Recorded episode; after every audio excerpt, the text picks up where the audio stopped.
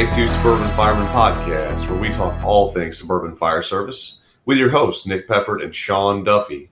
This podcast is sponsored by National Rescue Consultants, Build Your Culture, North Florida Fire and EMS Training, LLC, and the North Florida Fire Expo.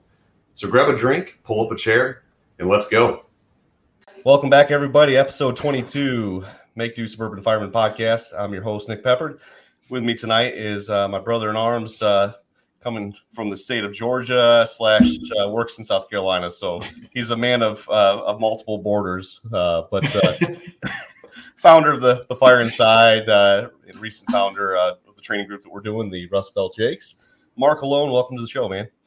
Hey man, thank you. I, I think a, a, man of many borders that might be a new one for me. I've been called a lot of things, but I guess that makes me cultured, right? bougie, bougie, bougie, right? yeah.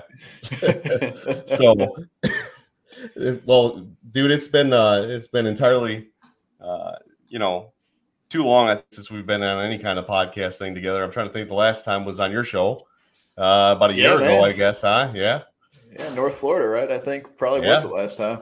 So yeah, it's been a, it's been a minute. So uh kind of kind of cool flipping the roles here and having you on the show on this end and definitely excited about what we're going to talk about tonight. And uh, I think most of the listeners will get a lot out of it just because I think that uh, as we've had many conversations in the past, a lot of guys find themselves in that suburban setting where, you know, rural suburban setting where uh, sometimes resources are not as, as heavy as we would like them to be. And, you know, a lot of the things that uh, we talk about are, are coming from personal experience, you know, coming from a place of, you know, growing up in the, the you know, rural and suburban fire setting and even in the smaller urban setting, you know, where we share a lot of the same characteristics as, you know, we may work for a city, but we're really in a suburban city, you know, and uh, so I think that that's, uh, you know, one of the things I'm always excited to talk about because that's really, uh, uh, really something I think that is important because 80% of the fire service is in that category. 80% of the fire service finds themselves in a uh, less than ideal staffing situation, less than ideal coverage situation. And so thus the Make Do uh, Suburban Fireman podcast. So that's where it started. That's where uh, I'm excited to get kind of back to our roots with that whole conversation tonight. And uh, so with that, let's uh, jump right in here, man. Um, just real quick, uh, as a way of introductions. Obviously, a lot of folks know you, but some may not. So let's just take a couple minutes and talk about your background, where you came from, and where you're at now. Yeah, sure. Yeah, I think I would go with with some folks know me, right? I don't know. I'm, I'm not. I'm not a big deal, I guess. But no, Mark alone. Uh, I've been had the privilege of being in the fire service since 2001. I got my start uh, in my hometown in upstate New York as a volunteer, like so many have. And if you really want to talk about suburban firemanship, that's where most of it starts uh, on the volunteer side in these uh, towns and villages all over the country. Uh, so I did that for a few years and then I found out my love for firefighting exceeded my love for school at the time and realized that my parents were not going to side with that. So I enlisted in the U.S. Air Force, uh, did a four year enlistment uh, where I was a signals intelligence analyst, which is about as boring as it sounds saying it. Uh, but the cool thing about it is that it's the only school that shares a base with fire school. So not only did I get to do something I didn't want to do, but I get to watch firemen train throughout my whole school. So, uh, but yeah, so uh, all things work out in the end, right? So I did my enlistment. Uh, I got to live in Germany for two years. Uh, ended up down here in Georgia. Uh, volunteered uh, while I was still in the Air Force, and ended up uh, going career with that department in the county that I live in, Columbia County. Twelve years career there, starting in 2007. currently, I work for West Columbia. it's a city in South Carolina, and I am a captain there. been there since 2019 and in that time period, uh, somewhere between then and now, I uh, got the bug for fire conferences and all things fire, and kind of got my passion lit on fire, if you will. Uh, led to some speaking engagements, some writing, and so I started the uh, blog slash page slash website, whatever you want to call it, uh, the Fire Inside, where I try to just put some real, honest, blunt feelings out about this job and what we do and how we do it. And apparently it resonated with people.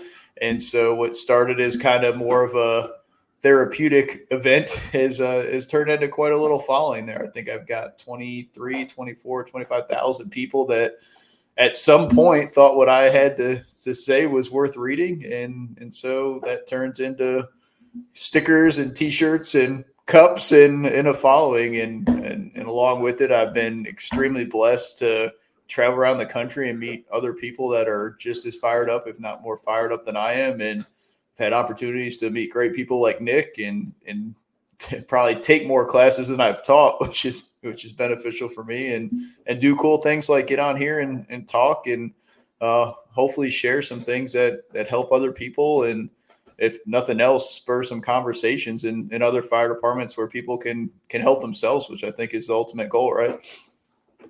Yeah, man, that's you know, it's.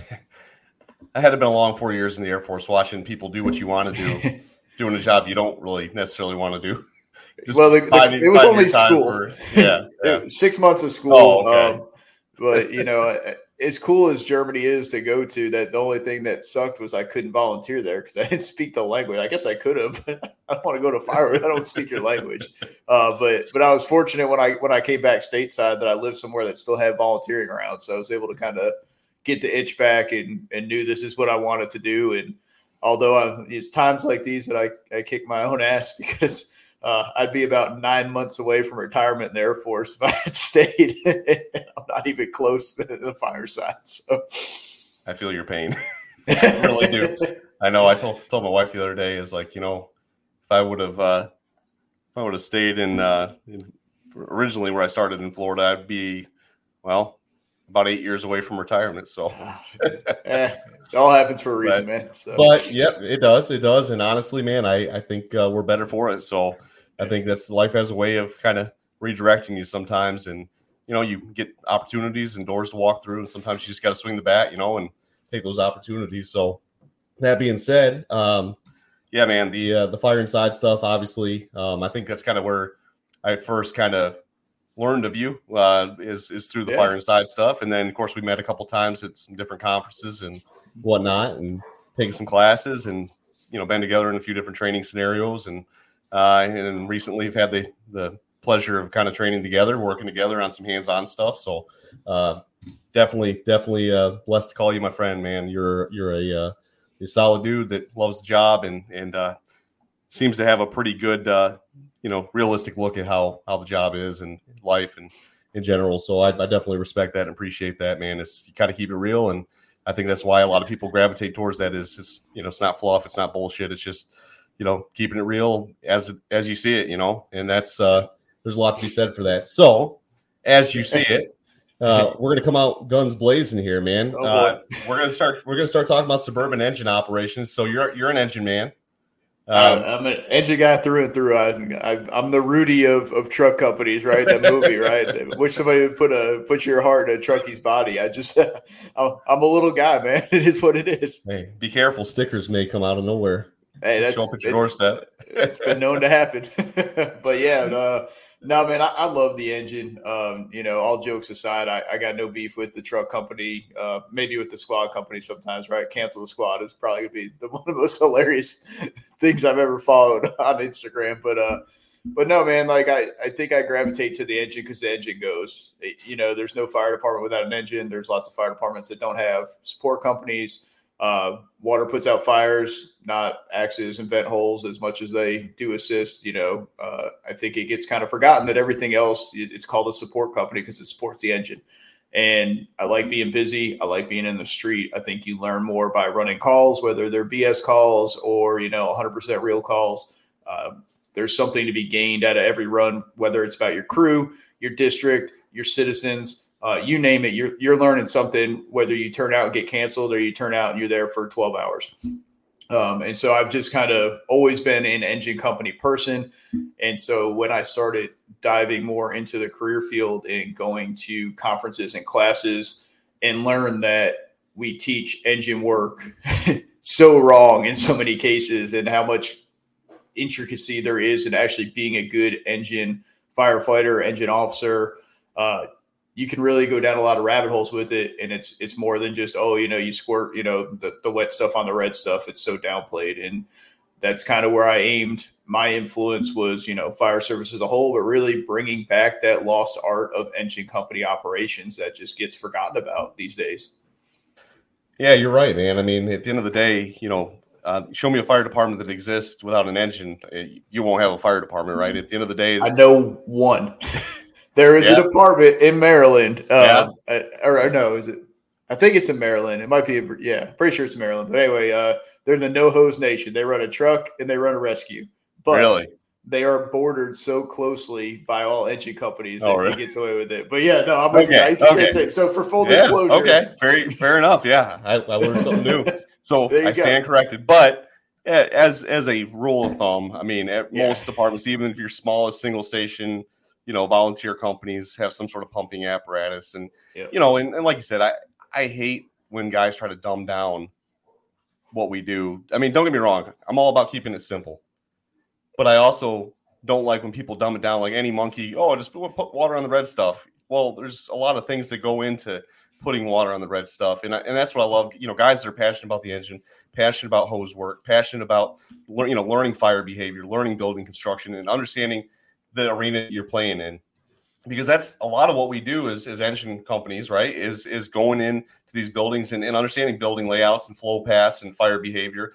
Uh, your greatest, you know, the greatest engine companies you can run into, the guys, the engine guys that you run into are students of the craft, right? They're students of all these things that go into the fire attack and tactics and strategies and all these things. And that's that's what I get excited about. I get excited about good fundamental engine work. Obviously, we don't, you know, you, you don't want to overcomplicate it. You know, you got to keep it reasonable. I mean, we're not most of us don't have PhDs. We're, we are firemen, but I do think that uh, we should want to know as much as we can about the work that we do and in, in, in the you know the environment that we work in. And obviously, the more you know about the environment that you work in, the more you know about your equipment, the more you know about tactics and strategies and fire behavior and things like that, the more effective you're going to be. And, and it's not just going to be, you know, we're not, we're not, our goal shouldn't be to save foundations, right? Our goal should actually to be to save lives and property and we do that best on the engine by putting the fire out quickly. Mm.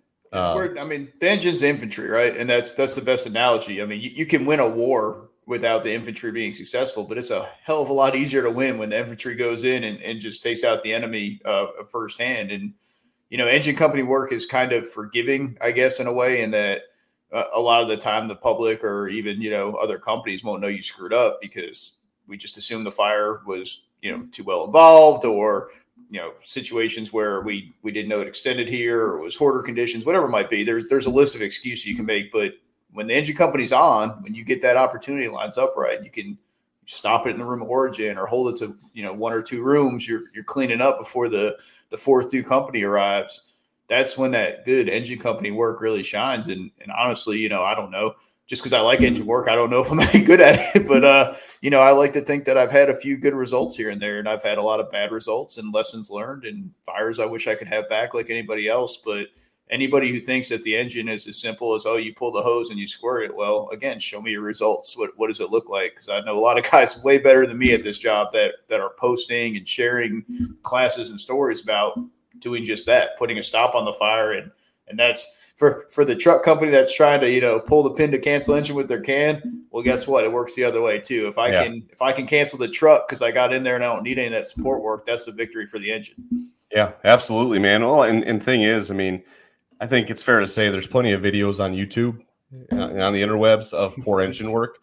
And uh you know not not a knock on anybody and i'm not trying to throw stones but i think that at the end of the day like i said you know in a day of technology where people are recording and and people are questioning the fire departments and the police department and all this stuff like i think it's that that much more important nowadays to really put in solid work and, and make sure that we get our stretches right to make sure that you know we get quickly masked up get through you know the front door wherever side door wherever we're going in uh, having the correct attack line getting to the seat of the fire quickly putting the fire out. There's nothing better than watching a video of a well-oiled engine company going in you know, force the front door, mask up quick, get in there, and 30 seconds later, you see dark black turbulent smoke turning white and cooling, and and the fire's going away. And to me, like that's that to this day, 17 years going on 18 years in on this stuff, and I can tell you, there's nothing better to me than just that that scenario right there. First due on an engine, you're on, you know, on the first line through the door, first crew on scene, you know, going through, putting the fire out and and literally watching everything get better around you. Know, that's that to me is is is where it's at. That's I'm like a little kid when I'm, you know, when you get those opportunities, and they're not very, you know, let's be honest. I mean, you don't get those first due on the nozzle or the first hose line opportunities every single day. A lot of fires we make, you know, your second, third, fourth due, you may you, you may only get a handful of first due fires a year. Um, Mm-hmm. and so to me, I, every time I get those opportunities, I savor those opportunities because that takes me back to my very first year on the job as a pro where I was so excited when I made my first fire. And you, I don't know, man. I just I, I get excited about it. I get excited about going to fires. I get excited about going through the front door of the line and and watching. It's like art, man. It's like you know, watching the fire get erased by our hose line, watching the results get better. You know, watching conditions improve, feeling conditions improve, knowing that what we did made a difference, right? And and we kept it, you know, to the room of origin or a couple rooms, whatever. And and like I said, you know, a good stubborn fire where you got to really make the push, and you got fire blowing down a hallway, and there's nothing better. There's nothing better. I don't care what any truckie says. There's nothing better than making that push, making a difficult push, knowing that you know your crew is the difference between you know a couple rooms being on fire and maybe a hallway and the whole house. Yeah, So- that's right. I don't know. That's that's the engine nerd to me. I love it. I know you love it. Um, so on that, we're gonna talk some tactics here. A little, you know, just a few things that I want to get your perspective on. Obviously, uh, we've had several conversations in person and and you know through various means in the past, but uh, I think this is one of those ones. We're gonna jump on uh, water supply first because I know that we both come from very different water philosophies, water supply Yep. philosophies or backgrounds or or current you know circumstances. And I'm not saying any one situation is you know the end all be all because I think they all have their place. But I think if there's anybody that can talk about water supply, you and I can have this conversation pretty candidly yeah. because I know that we've you know we've both worked in worked for departments or worked for departments where the water supply mindset is a little different. You know, I came up in the fire service initially uh, early in my career where you know the second due engine always laid a line. That was like the the, the rule. Second due laid a line. Um, I went to a place where the third due or fourth due laid a line because we just started doing booster backup. It was kind of like the the go to for most of our residential structure fires, where we just married the first two companies and you know booster backup and and went straight in and started doing our stuff and let the third due company worry about water supply. Where I'm at now, uh, kind of shifting back more towards the second due catching a plug, although it's not you know completely out of the question to have a first due catch a plug. So Yeah. you know it's one of those things where you know being in that scenario and then some of my part-time gigs when I was in Florida working in a rural scenario where uh, rural water supply was an issue, where you know drafting and relay pumping, water shuttles, things like that became a factor. So I feel like I've got a very diverse you know background in water supply. I think you do too, coming from the volunteer side of things, and then working in uh, North Georgia, then of course where you're at in South Carolina now. So that being said, um, I want to get your thoughts on water supply and and you know, like I said, this is not a uh, you know an umbrella. I don't think by any stretch of imagination, but but I want your personal opinion and, and experiences on it because I think it, it'll help a lot of people listening. Because I think a lot of people go in this argument of like, does the first due lay, does the second due, does the third due, and I think it goes back to being situational. But with your experience and and kind of where you've been and where you're at, uh, what are your thoughts on you know who's catching the you know the hydrant, uh, you know, and and foregoing the hydrant maybe for for water supply off the booster tank. Um, kind of where did, where does your pendulum rest, if you will, when it comes to water supply? Uh, well, I feel like we should start out with the disclaimer that my water supply plan is whatever my policy states it is, right? uh, no, no, I'll, I'll, BS aside, man.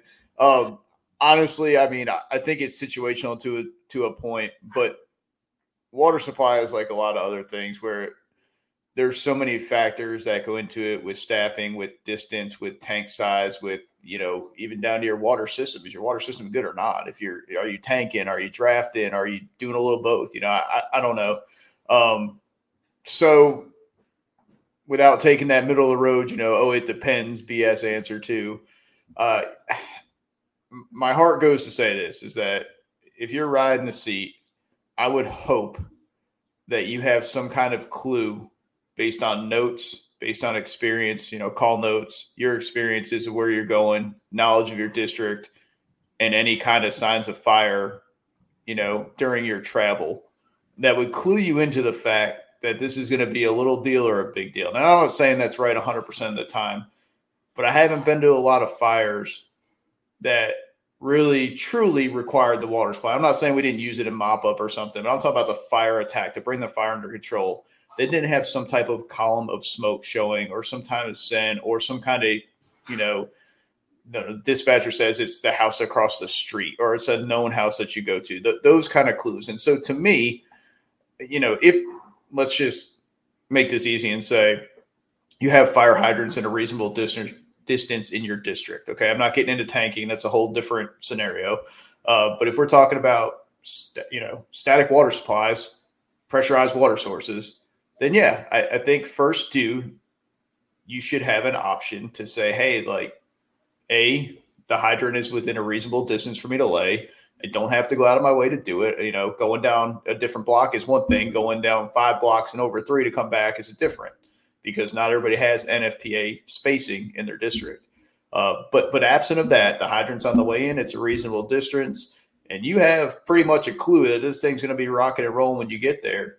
I'm all about laying the line. Now, leaving somebody to connect it, no, I'm not down with that. I think it wastes too much time. And something that I found works really good for us is that our engineer gets out, wraps the hydrant, and goes because he doesn't have all his gear on, if he has any gear on at all. Doesn't have to dismount with SCB, uh, SCBA on. And guess what? He can't leave when he until he's ready because he's driving the rig. And, and, honestly, we've seen it. I mean, my past two operators, you know, my current operator one before that, do that. If they're going over 20 seconds to jump off, wrap the hydrant, and get back on, throw the bag, throw the humat, and go, like that's that's a long time if it's over 20 seconds. So it's really rapid and it gets the hose on the ground. So if you get up there and it's not a big deal, so what? You got to rack some hose. You know, maybe you never fill it with water. I don't know. Um, but but to me, that's that's where it starts. Um, I'm also of the opinion that absent all of those things, the call notes say, oh, the, the, the electrical outlet sparking, or there's an odor or or something. There's no major column of smoke. There's no none of these clues that clue us in that like, hey, this is probably going to be a working fire. If there's none of those clues are there, and we find a working fire, with the exception of you know some of these McMansions and you know commercials, kind of a whole different beast sometimes, but more times than not, our tank water or a couple tanks is probably going to put it out. Um, and, and I'm big on the NIST studies. I like the science side. I'm kind of a geek. And the, you know, the last studies, they just figured out you know, most fires are being put out, you know, in a residential setting, mind you. You know, I'm talking residential. Uh, most single family fires are being put out and overhaul with less than a tank of water. So um, I feel like a good tactic is is kind of in the middle. You know, raise company officers to make good choices. You can't go wrong putting hose on the ground, but at the same time, I think it's just as bad to unnecessarily drop three thousand feet of hose for smells and bells. And and I know that's not popular. I know there's people all over Facebook talking about, hey, go through the motions, put hose on the ground. Like I get it. But when you have suburban staffing of two people and it's going to take me 45 minutes to pick that hose up, is that responsible? When when I all signs pointed to, you know, tank tank water or less, I I just can't get there. And that's that's just my opinion. Um, and I, I know you'll never go wrong putting hose on the ground, but so in, in that order, I would say if you have the means and and you your your spidey senses are telling you we're going to work for sure put the line on the ground communicate where it is make sure somebody is stopping to get it that's where we fail that's where i have failed that's why i say we me is say hey uh you know oh engine one's on scene we're laying in from you know main and north street i assume somebody else is going to get it well you know what nobody on second third or fourth two is thinking they didn't tell me to go there. I'm going to fight fire. He's going to work. so you, you really got to assign somebody to go finish that connection. Otherwise, put a hose on the ground for nothing. Um, and if not, hey, have the second due. Hey, you know, we're going for investigation. Second due, this is your hydrant laying from here. Give us your tank water on arrival. You know, I, I think those are the two best scenarios for most suburban departments in, in most settings. Yeah, no, I can I can get behind that. Um, I can tell you that the vast majority of residential fires that I've been to in my career, a um, couple tanks of water is plenty. Now, again, I think that goes back to I've always been fortunate to have 750 gallon tanks or larger mm-hmm. um, on on the apparatus arriving on scene. So, I mean, does that play into it? Sure. If you got 500 gallon tanks, I think you know maybe things are a little different there. Um, but even still, I like that you brought up the NIST study uh, because it does show, or the, the recent UL study rather, uh, shows um, you know that most of our residential fires are going out with 500 less than 500 gallons of water and, and, and i can't remember don't quote me on the exact number it was like 300 and some odd gallons. Yeah, uh, but, extinguishment but, and yeah, yeah, but but less than 500, and I think that's really just validating what uh, a lot of people are experiencing on the residential side, where hey, you know, you have a house fire. If you take the first two companies and you do some sort of some version of booster backup, right? Uh, chances are you're going to get it, or you're at least going to put a pretty good hit on it and be able to, to, you know, and I think where the booster backup, at least in my world, came from, we were at the time running two man engine companies, you know, yep. and so for us to be able to mount a fire attack and do some form of search and ventilation, uh, we needed to be able to marry companies rather quickly um, to go to work on scene and, and dropping people. You know, when you don't have anybody in the back seat to to drop at a hydrant, that's that's completely out of the equation then. Um, so it was kind of one of those things where it's like out of necessity, we started doing a lot of booster backup, and we had a lot of really great results. Now, that being said, you also hit on you know training the company officers to make good decisions, right, and having the leeway based on the fire conditions that they encounter to dictate what needs to be done. You know, if I'm coming down the road and I can see a, a six thousand square foot house that's two thirds involved, and I've got a hydrant a couple hundred feet, you know, up the road on the way in, you know, maybe, hey guys, let's uh, this we're probably not not going to get this with the tank. Let's uh, you know, let's lay a line, or at least lay it dry, like you said, have the second dude, you know, catch the plug, and then you know, drop a guy and come give their tank water while they're waiting for the hydrant to you know water to make it to the to the, the pumper. Um, I think it really just comes down to education, right? Guys need to know what they can and can't get with a tank of water, and and that's where training comes in. That's where training and education comes in, and experience, and all those things play into it. But I can tell you that you know a lot of people are like, "Oh, just play it safe and, and lay in every single time," or or always put the hose in the ground. Um, I tend to feel the same way. Like if you're in a limited staffing situation to begin with, um, especially if you're in a system that does a, fair amount of runs. I mean, you, are sitting there, you know, putting couple thousand feet of holes on the ground for smells and bells. Then, uh, you know, and you catch another run that's actually legit. You have a real fire. Now, your first couple companies are picking up hose, they're delayed to the fire because we're still picking up thousands of feet of hose that he dropped. So yeah. I, you know, there's it's it's a trade off. I mean, don't get me wrong. I mean, if I got a hydrant, you know, 100 feet away from the pumper, is it a big deal for us to hand stretch 100 feet of hose and just put it on the ground? No. But if we're talking, you know, hydrant distances of 800, 900, 1,000 feet, that's that's a different animal. And i think that's where like everybody wants this like cookie cutter like catch all like we always do this we always do that. Uh, but i just i i don't think you can always say always. No you, can't. and that's you know? that, that's kind of my only beef with the with booster backup man and, and i'm all bad at whether you call it booster backup you call it marrying whatever you want to call it is that in itself to me is not a water supply plan that's a water supply tactic it you don't write off the water source because your tactic is to tie the the tanks together. That's to buy you right. time to Correct. establish water supply. And it's like anything else, man. It's like hose advancement or you know ladder throws. People see a tactic and turn it into a strategy, and they don't understand the overall strategy that that tactic lives in. Um, you know, I'm with you, bro. Train your people uh, a great drill to do uh, that, that, somebody taught me early in my career for for hand stretching was just go out and, and measure out from you know spot somewhere from the hydrant where you know you're 100 feet away 200 feet away 300 feet away and you know I'll, I'll give you you know spoiler alert you're going to be hard pressed to have one person unless they're a, a just beast of a human that can hand stretch more than 300 feet of five inch by themselves. So that's kind of the cutoff for me with the operator. It's really 200 because if you're so smoked that you can't operate the pump panel, um, and, the same with laying into me, I, I, I get it. I, have got a bed full of hose, and it does nobody any good in the bed if I need it.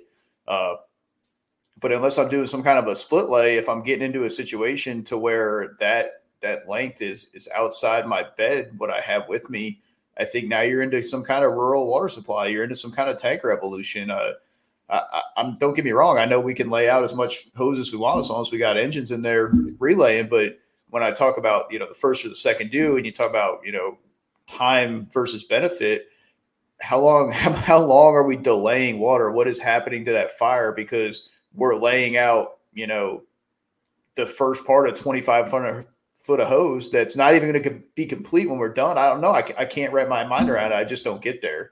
Um, I, I will say one side of this: the the more experience I get, the more responsibility I get in the fire service that that kind of gets left out of this conversation is that if you want to have this talk, i.e., don't be what I was when I try to have this talk with people who disagree with me, but there, there is an administrative component to it. There is somebody above you that answers to the people above them that answer to the citizens. So if you want to have these choices, you have to make good choices because somebody else has to speak to them. So how can you sell it to the city manager that hey we burn a house down because this fool didn't lay his hose that was 600 feet away because he thought he could get it with tank water and oh everybody else bypassed too because there was no plan and i, I know we always kind of have this whole you know button heads with the oh you know the, the people that make the rules and the people have to follow them but uh, man, we got to come together on this stuff at this point. If you can't sit down and have an educated conversation about it that considers that side, you're going to lose every time. So I say that to your point of everybody wants, you know, this cookie cutter way. That's what it ends up being because if you can't be willing to have some kind of meet in the middle stance or, you know, you give me a little, I'll give you a little. There is no compromise, and that's how you end up with the you do it this way every time because you haven't shown that you have the intelligence to make that choice. You know when it needs to be made. Yeah, no, that's that's hundred percent. You know, I think at the end of the day, um, I really truly believe this that you gotta you gotta train people. Obviously, we've talked about that, but I, th- I think too it comes down to is what mode of operation do you anticipate? Yeah. Like you know, if you're arriving, and and I, I will say this in a residential setting, um, i.e., apartments, townhouses, you know, uh, where we can get fairly quick water, right? My, I'm always a big fan of fast water. To me, like fast water is where we win. If we can get water on the of the fire, things stop, you know, getting bigger and bigger. The fires, you know, put in check. Um, it's going to make conditions better. You know, obviously for us, it's going to make conditions better for any victims we may have. And I, you know, I tend to think of the mindset of if I'm going into an offensive fire, personally, I'm a big fan of the of the first due foregoing water supply. If I anticipate this being an offensive fire, um, not saying water supply is not important, but that's where I may default to either a second due you know, you know, lay in dry, give me your tank water, or just come straight in, give me your tank water. It's a, a single room fire, whatever. Once we've done a size up 360, um, those type of scenarios are are ones where I feel like I kind of default to if it's offensive, then I'm going to go, you know, straight in as a first due company. That's kind of my default mindset. Now, who catches water supply after that really comes down to a lot of factors. You know, obviously the size of the building. You know, uh, is it an apartment complex? Do we have multiple apartments going? That's a different animal, right? Than a single Absolutely. bedroom in, in a single isolated apartment. Um, that's a different animal. Uh, is it going to take time for reflex time for us to get hose lines to maybe the fourth floor of an apartment or a hotel or something like that? That's a that's a different scenario than a you know a one or two story single family dwelling. So those start kind of you know going through my mind as I'm arriving on scene. I'm thinking, okay, a still offensive mindset. I'm going to probably go for you know in with my first due company. Uh, but then I, am thinking in the back of my mind, do I want the second due to catch a hydrant? Do I want them to come straight in for water supply? Again, factoring in tank size, crew you know needs and things like that. And the other thing you got to take into consideration is, do we anticipate highly anticipate victims here? Meaning, you know, we go to a, a, a single family dwelling at two in the morning, there's cars in the driveway. I may want to front load my manpower to start search efforts a little quicker, right? And again, we're not we're not putting on, you know, we're, we're delaying water supply a little bit, but we're marrying the, the first two companies. We're getting both tanks of water. We can at least affect a search and maybe hopefully put a check on the fire. Again, those things start playing into my mind, you know, and I'm sure you'll you've had similar thoughts go through your mind as far as, hey, if I have a, a likely rescue or a confirmed entrapment situation – does that change the way I think about my water supply? I think it does. I think that you know I'm going to take a little bit more risk if I know that I have mm-hmm. confirmed entrapment or I have a strong suspicion that we do have entrapment. Uh, versus you know it's it's one in the afternoon. There's no cars in the driveway and there's nobody. You know everybody's saying everybody's out. Like not saying we're not going to search. I'm not saying we're not going to do our job, but in that scenario, I I just tend to be a little bit more okay. Hey, you know what? No big deal. You know, it's it is it's it's still a fire that we're going to attack. It's still a fire we're going to search. We're still going to do our jobs. But let's be honest, when we have a likelihood of a strong likelihood that there's somebody in that building, or we have confirmation somebody's in that building, it does take it up a level. And and you know, it's that whole pendulum. And, and nobody wants to talk about risk management. Don't get me wrong. I'm not a big oh, risk guy, but but you know, we talk about this stuff. I mean, and we escalate, and, and we do naturally. Even the guys that that, that talk, you know, shit about risk oh, management, oh, right. are, we're going to escalate based on our conditions, right? If if I got three kids, hey, there's three kids in that room up there. You know, even as an engine company, now I'm thinking like, hey, do we split our crew? Do we do we send somebody to VES that that room while we hold the fire in check? You know, there's a whole another you know list of things that go through my mind when we pull up and they're saying, hey, there's people in that building, right? So that's let's just be honest. I mean, when we have that scenario, our heart rates go up a little bit, we, mm-hmm. our intensity goes up a little bit, and I think that that shifts our, our focus a little bit. Not saying that water supply is not important because it absolutely is, but if I can get quick water with a couple tanks of water, and I'm not saying we're going to put this fire out all the way. It may be a well advanced fire, but can I affect rescues? Can I put enough water in the right place quickly to take some of the energy out of this fire? Hold the fire in check and allow us to search, even if it's just a one or two rooms that we can search, right? We may have a well developed fire and there may be only one or two rooms that we could viably search, right? That's not engulfed in fire. But we want to search those rooms, right? We want to clear those rooms. So, hey, am I going to put this fire out with a tank of water? Probably not. But can I take a hose line, a two and a half, and and put a line between those rooms and the fire and hold it in check, knock some of the energy out of this fire, have someone on the crew go VES that room and see what we got. I I just tend to I tend to feel like the water supply thing is it's hotly debated because a lot of guys feel like, hey, we, we lay in, you know, we have guaranteed water, we're not going to run out of water. And don't get me wrong, I'm sure you've been on fires where water supply has been an issue. I think we all have. Low so, water supply. no water supply, and we run out of water, uh, which is not a yeah. good thing when you need it. Yeah. Um, oh yeah. bad.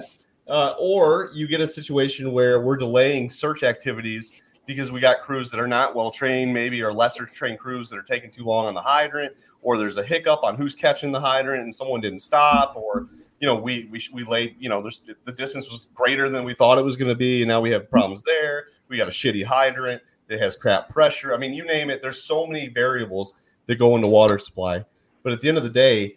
I think it comes down to like you got to know your district, you got to know what you're going into. You know, you have to be training people to make good decisions there has to be some discussion there on when you lay in. Again, maybe it's one of those things where the department says, hey, if it's an offensive room and content fire, we are okay with straight in booster backup, no problem. If it's more than two rooms, you know, or you got a, you know, a certain volume fire, there's got to be a cutoff somewhere where you're, hey, you should probably have someone lay a hydrant, you know, into you or lay your own hydrant, right? So I think those are the things, the discussions I think that need to happen in the fire service because everybody wants a one size fits all. But yeah. the truth of the matter is, you have to be able to to factor all those different things that come in. And and you as a, as a as an officer, you know, if you're pulling up on something like that, does your mindset change based on parts of town you go to or, or you know known building instruction does your does your mindset change you know individually i'm not saying obviously you have department SOGs that you follow but if you're going into a fire in certain parts of town or certain complexes, uh, apartments versus a, a house, uh, time of day, uh, where your mutual aid's coming, do all those things to kind of start playing into your mind on, you know, if you had a, in Mark's Utopia Fire Department to make the decision on, on that, you know, like make a policy, you know, where do you approach it? Where do you draw the line in your mind as a company officer in your experience? Where where do you say, hey, we could probably get away with booster backup versus we probably should lay our own hydrant, or you know have the second to catch the plug. So, for the sake of people that are listening, I'm gonna I'm gonna sum this up with a few bulleted, pointed answers because otherwise this will turn into the seven hour water supply podcast. Um, I had this conversation with a good friend of mine a couple weeks ago about the difference between how we operate one way in rescue mode and a different way in offensive mode. But at the same time, we tell everybody expect victims every fire, and it's not clear until we search it. So to me, there's two modes. There's offensive and defensive, and that's where the knowledge of the district comes in.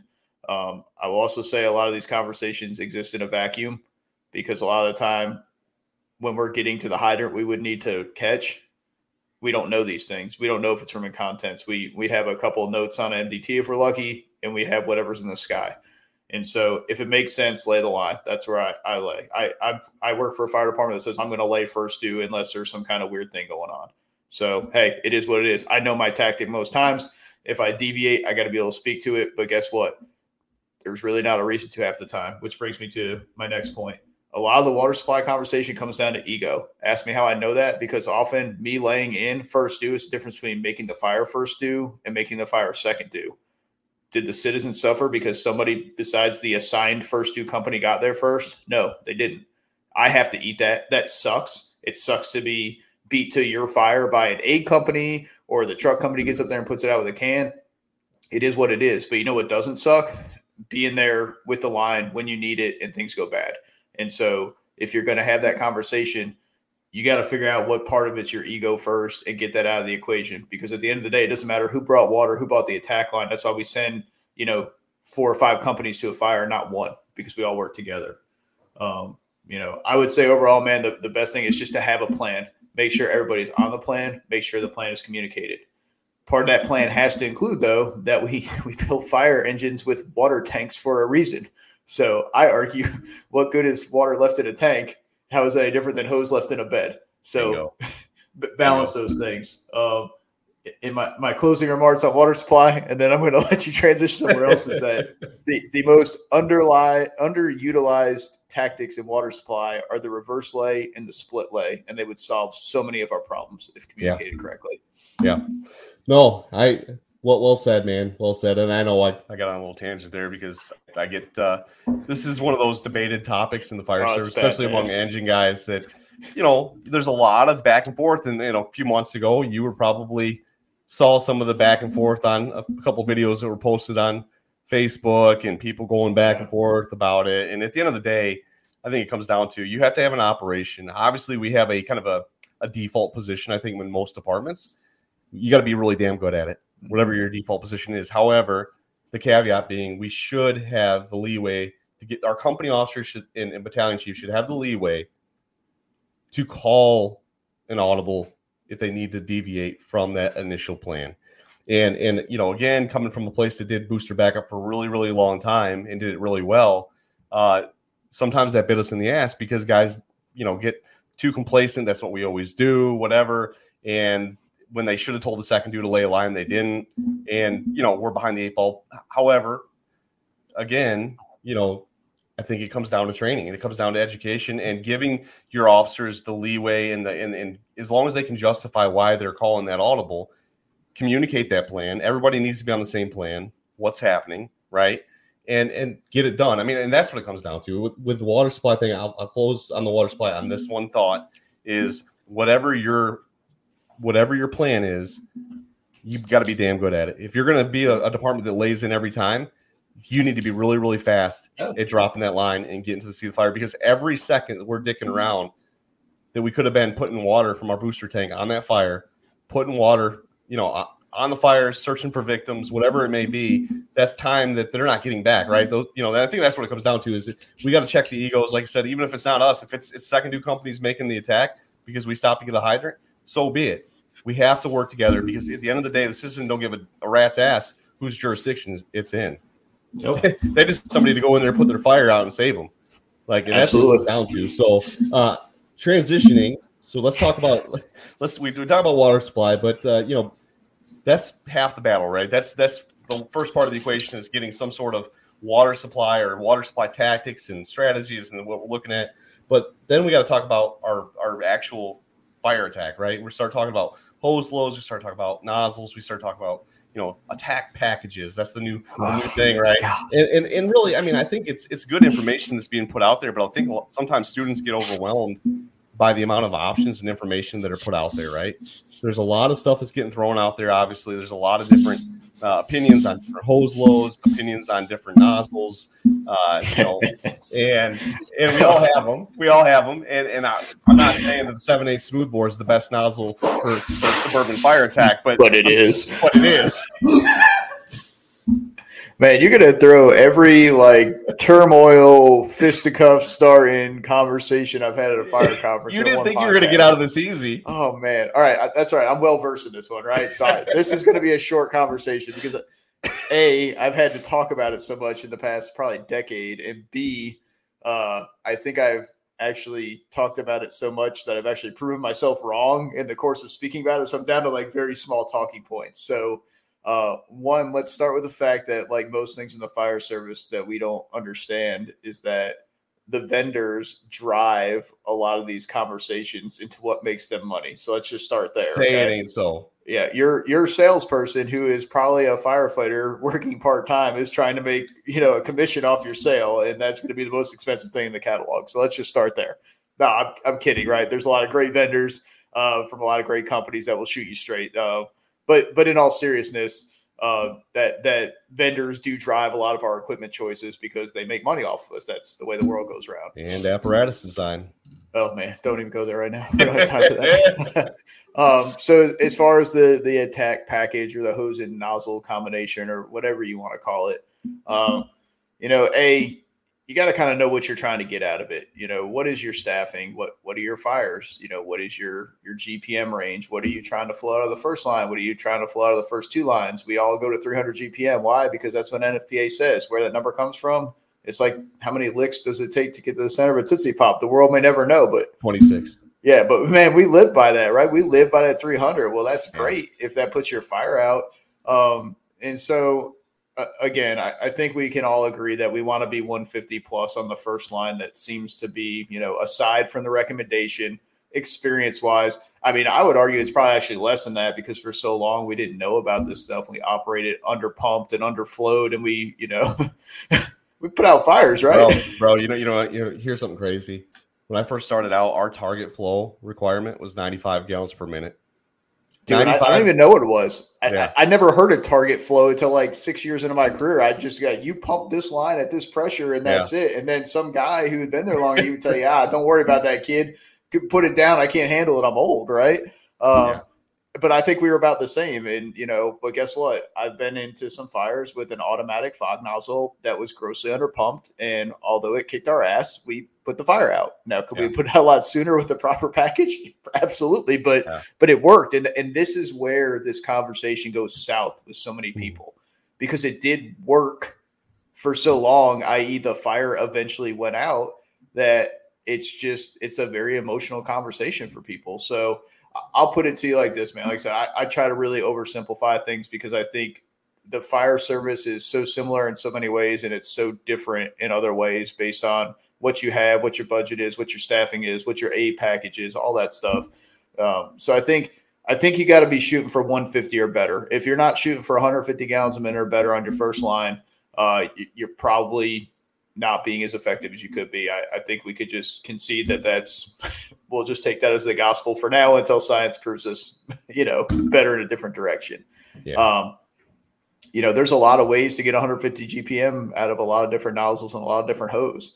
Uh, I would say, a meet your hose and nozzle salespeople and have them out and put your hands on stuff because it, it's not like the old days where you just call and you order, hey man, I need you know 100 sticks inch three quarter. Like there's 17 different kinds from 17 different manufacturers and they range in you know size from you know i don't know like 0.10 to 0.20 uh, inches bigger smaller than the other one. And so you really gotta they, they do go together.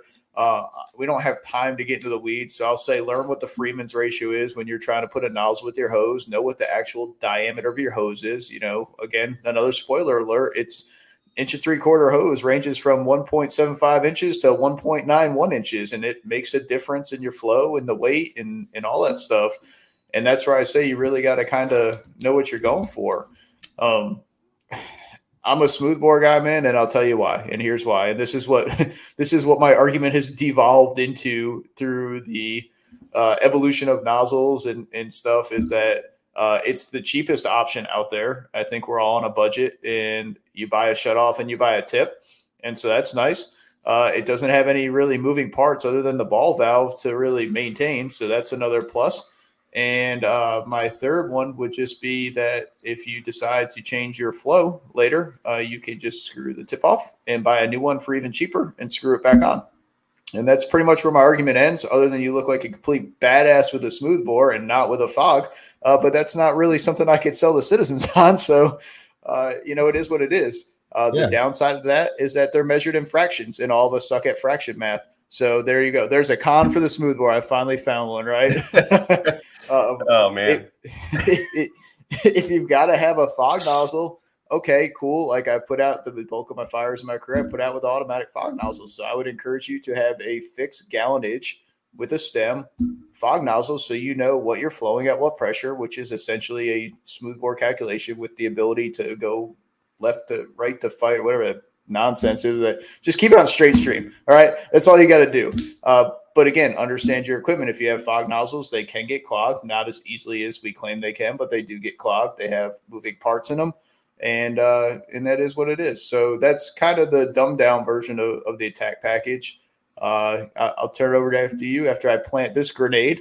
Uh, I fully believe with the advances in technology and hose that one in my career before I retire, I think we will be back to some kick ass inch and a half hose that is flowing somewhere near the 160 range because it'll be, you know, new liners and everything, and it'll be 100% more manageable. And we'll realize that even having you know 210 gallons a minute is not as good as 150 or 160 over pumped if we can't get it there because we made the hose bigger and then took people away at the same time. And that doesn't make you a bad fireman. It doesn't make you weak. It makes you human. And we gotta we gotta deal with that someday yeah no you dude diameter creep's a real thing and, and it's funny because we've had this mindset in the fire service over the last two decades uh, you know at least that i've been around the fire service you know is is so a lot of guys feel like bigger's better and you know, oh, you know, 1.88, 1.91. Okay, yes, you have a bigger diameter hose that's capable of flowing more water. That's great. You know, and guys will argue, you know, that's the big argument for 15, 16s or even one inch tips on inch and three quarter hose is you're getting these larger volume flows, which I would argue if you really need that much more flow for an offensive fire attack, either you need a second line or you need a bigger line. that's that's well, my, my engine, you know, guy take on that. But but here's the thing. I think it comes down to staffing too, right? Because again, you have a larger hose flowing more water. That means more nozzle reaction, more weight in the hose, and you got a two man engine company. And you want to be a badass and you want to flow 15, 16 or one inch tip. That's great. Except for now, instead of being able to move and flow and to advance this hose line, you're fatiguing your guys faster because two guys are trying to move this hose that weighs more, that has more nozzle reaction. So what happens, guys? When guys can't keep the line open because the nozzle reaction is too much, mm. they start half bailing it, gating it down, or closing the, the line and repositioning. And we're not able to advance it at a pace that we would if we had a slightly lower flow with less nozzle reaction, less weight in the hose, and can make that fire attack, that push on that offensive attack. And so I, you know, there is a balance, right? You have target flows, you have certain, you know, criteria, you know, you're trying to hit, you're trying to hit a certain volume of water to, to overwhelm the BTUs, obviously.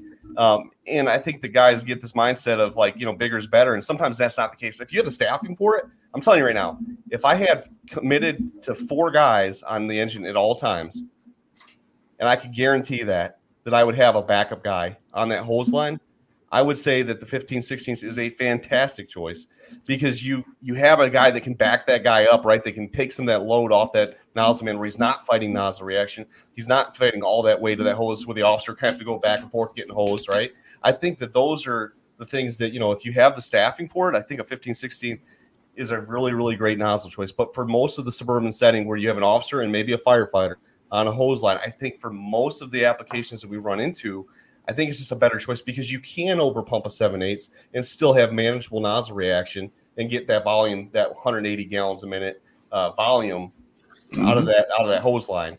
Um, and so, like I, like I said, I think it really comes down to you got to look at your staffing. You hit it on the head, man. You got to look at your staffing. You got to look at what you realistically can move with your the people that are on your apparatus, uh, and and and train on that. Obviously, you know, a lot of us don't get a say on what we have on our trucks. I've I've been on both ends of the spectrum with automatic fog nozzles and smooth bores.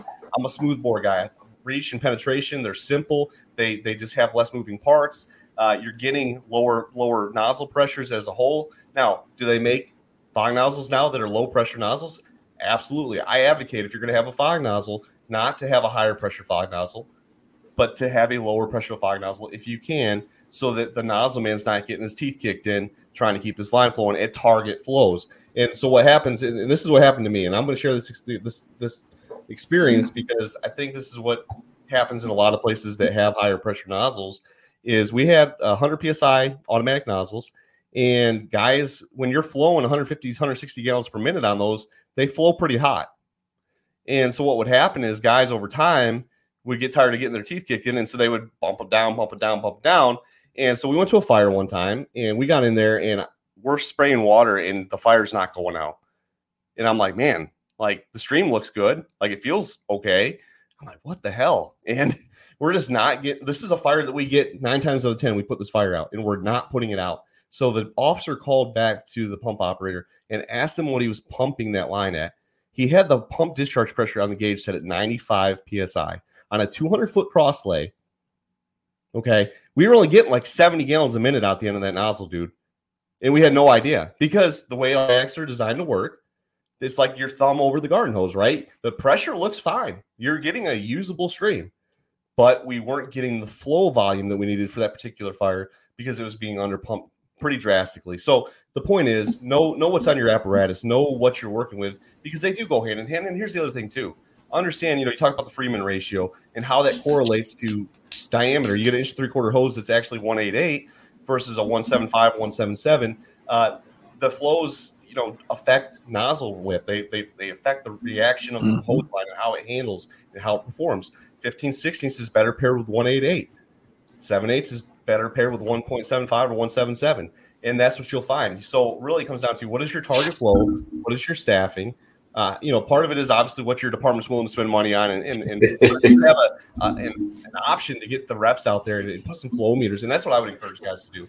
Put flow yeah, meters, see what those target flows actually feel like, how they react, and understand it is a package deal, right? Your nozzle has to, you know, kind of work together with the hose line. So if you have a say a 15 16th hose line uh, on a hose that's really designed for it's like a 175 or 177 hose, you may get a little bit more adverse whipping and reaction because you're flowing a larger volume of water than what that hose is actually designed for, right? And conversely, if you have a hose that's 188 and you have smaller diameter hose lines, right, you may not get optimal performance out of that hose. So do your research, get educated, uh, you know, figure out what's on your trucks now and try to pair them up the best you can. At the end of the day, you know, if you're not in a position to change that, at least know what's on your rig, right? Understand how that attack package works and, and how, how those flows kind of corroborate uh, with one another, with the, with the hose line handling, with the with the flows, with what it feels like when it's under pump, when it's under, you know, over pumped, under pump, when it's pumped where it's supposed to be.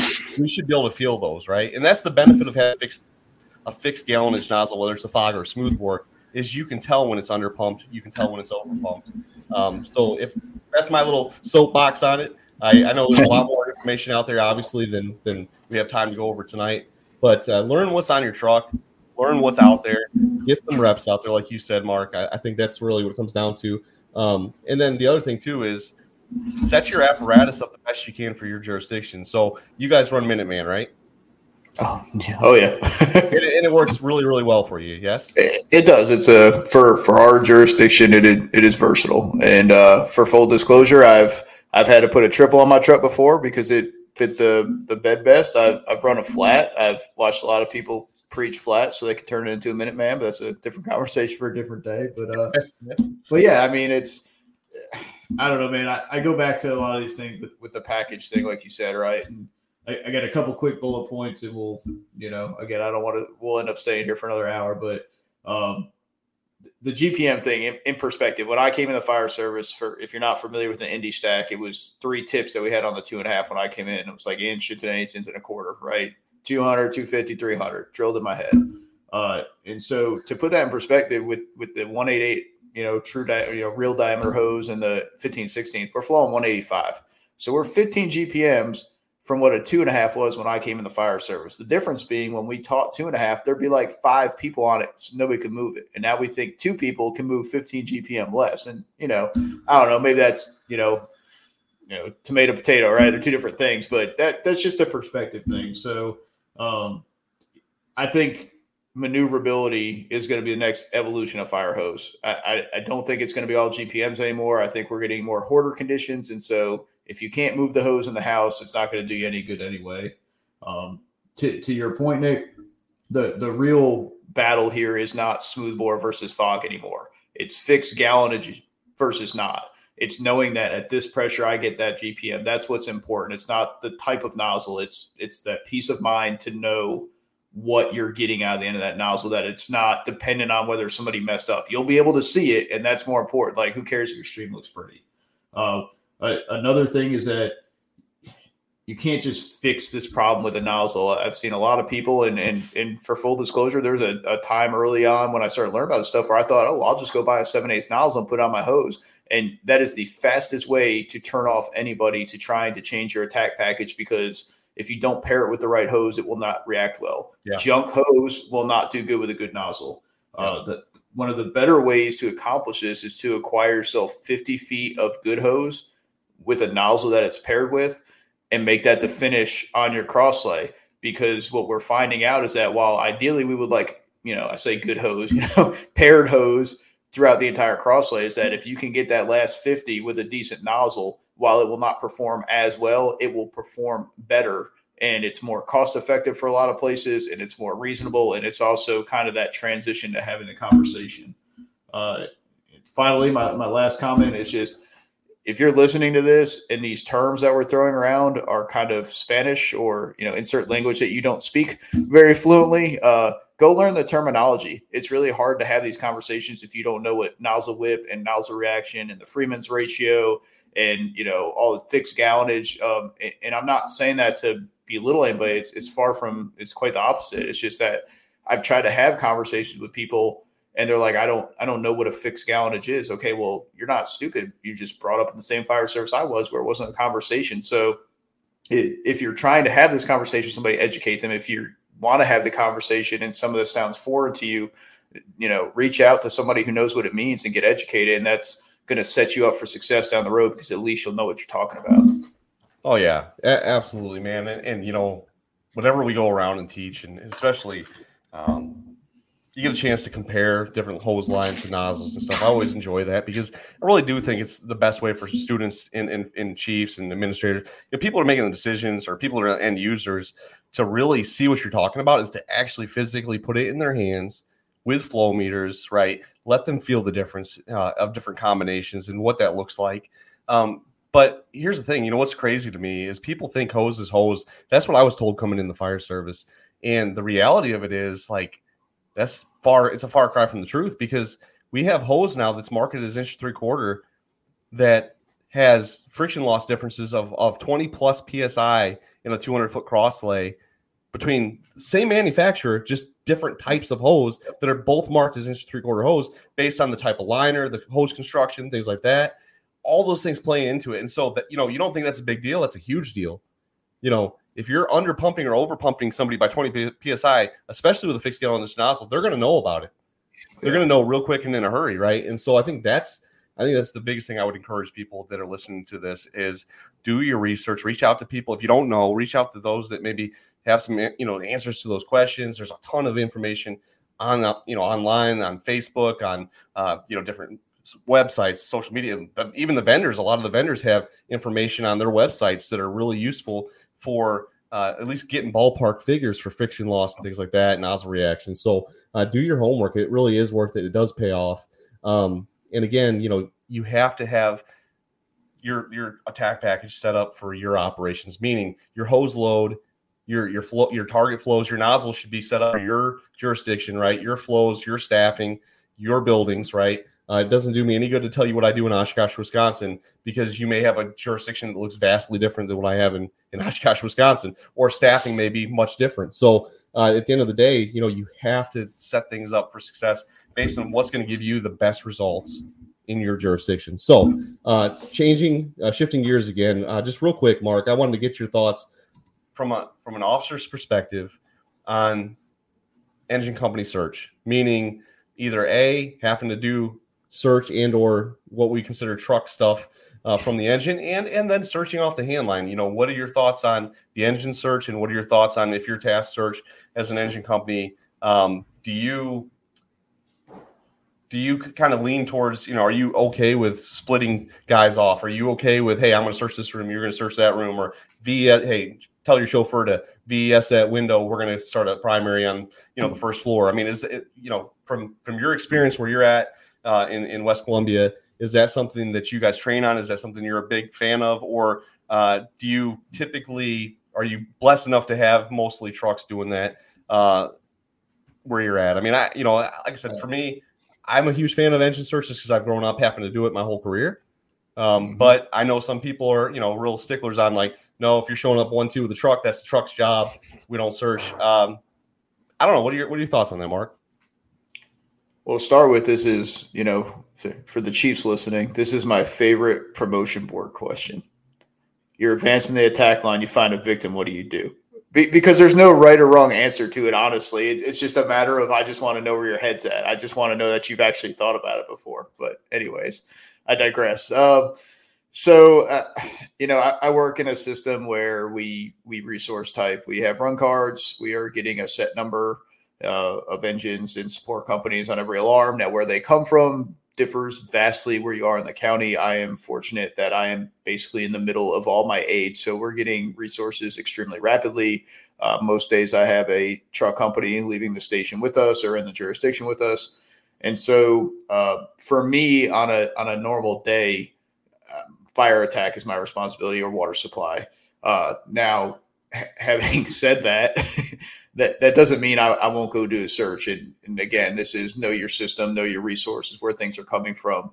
Um, I think that this is where I get into the I know we expect victims every time. However, if I'm tasked with putting the fire out, if I'm not arriving to somebody telling me Nick is in that room right there, I saw him, he is in there, I'm going to go put the fire out. And whoever I encounter on my way is a different story, and we'll deal with that as it comes. But as aside from, you know, we where I work, we have a term called rescue mode, which is you know, uh, it's like escalating offensive in that we drop every assignment back one company and it brings extra companies because we're expecting we there's some kind of confirmation that'll be a victim in there. Now, I, I, don't like that from a water supply standpoint, like I said, because you're relying on information somebody else, and we know that's not always correct. However, uh, if if we go for the rescue exemption, that means that I'm probably I may or may not pull a line. It depends what I want to do when we get there, what the conditions are. Uh, but but aside from that, uh, I'm going to stretch the line. I'm going to let the support company do the search, uh, or you know, it doesn't have to be a support company. Another unit is coming to to accomplish that because we're accomplishing fire attack, and and so I, I think that's where you have to live, unless you have like they are right there. That window right there, that room right there. I don't care if you VES. I don't care if you go old school and you just duck and roll inside the house with a can. I, I don't really care. Um, but but to me, that's the only way to deviate from fire attack because if it's not getting done, everything else is getting worse. And and now we're what about the other victims? What about the communicating to the house next door? What what if what if you can do it all day long? Uh, but but I, I believe that the engine, aside from obvious rescue, exists to put the fire out. Um, I don't mind people searching off the line uh, because I work under the premise that as the engine company, we should be going to the seat of the fire and we teach everybody where to start their search. Okay, at the fire and work backwards, right? And so uh, if I'm going to encounter somebody at the door, I'm probably going to know because somebody's doing door control, and otherwise, we're going to go find the fire. And you know, once we get a hold on it, if somebody wants to break off and I got contact with them and they want to search a room next to us or the fire room itself, hey, I'm cool with that. And it depends who's you know, how many crews? You know, like I said, with, with me, man, I'm getting so much help so quick. I usually don't have an assignment to give it all. so it's, it's kind of a an unfair question, but you know, I, in other parts of our county and other places that I've worked, you know, you might get one or two companies quick, and that third and fourth company, if they were coming, was was pretty far out. So you may have to go do that. But uh, you know, like I said, I mean, first first to engine, I, I think you got to put the fire out. It, it it truly does make everything better. That doesn't mean you're not looking for victims along the way with that tunnel vision. It doesn't mean you can't search, you know, on the way. It doesn't mean you can't, hey man, hold this room and I'm going to search over here. You know, even if we're getting our ass kicked, right? Like, hey, just hold it and check long enough so I can clear these rooms. Let's get the hell out of here and let's back up and punt and reconsider our strategy. Yeah, no, that's dude. That's uh, it's interesting hearing you say that because I, you know, for the vast majority of my career, um, I've been in a spot where you know the truck company may be third or fourth due um, or, or further out. Uh, even where I'm at now in the city I, I, work in now, we have six firehouses. We have one ladder company and a quint, um, and you may be you know two or three engines deep before you get uh, a ladder company, a true truck company, right, showing up on scene. Um, and so you know that's a whole other spinoff. We can kind of briefly touch on that here in a second of engine companies doing truck work. Um, but the point is, you know, the the firefighter rescue survey has shown over the last you know few years that about 26% on average of victims are found by engine companies advancing to the seat of the fire. And so one of the things you know we talk about uh, engine search, it's it can be as really as simple as just searching the small geographical area that you're going to on the way to the fire. Right? It doesn't mean that you're foregoing fire attack um, and and just abandoning a hose line altogether. Um, but it does mean that you know you can you can kind of multitask if you will. Um, and there's it, to me it's it's one of those things that I think really is situational. If I have a well advanced fire where I know that we've got to get this line to the seat of the fire, right? It is imperative that we get there and we get there stat. Like we got to get in there. Like the conditions are deteriorating. We have to make this push. Uh, that's where one of those, you know, we talk about searching on the way versus searching, you know, hitting the fire and then working back. Um, I think it's situational based on fire conditions, staffing, things like that. Um, if I have a well trained nozzleman, I got one or two rooms going that's a pretty bread and butter, simple fire. And I feel that they can kind of, it's a pretty clean stretch, meaning we don't have a bunch of, a bunch of shit in the way, a bunch of hoarding conditions, anything like that, a difficult stretch um, where they can kind of make the advance.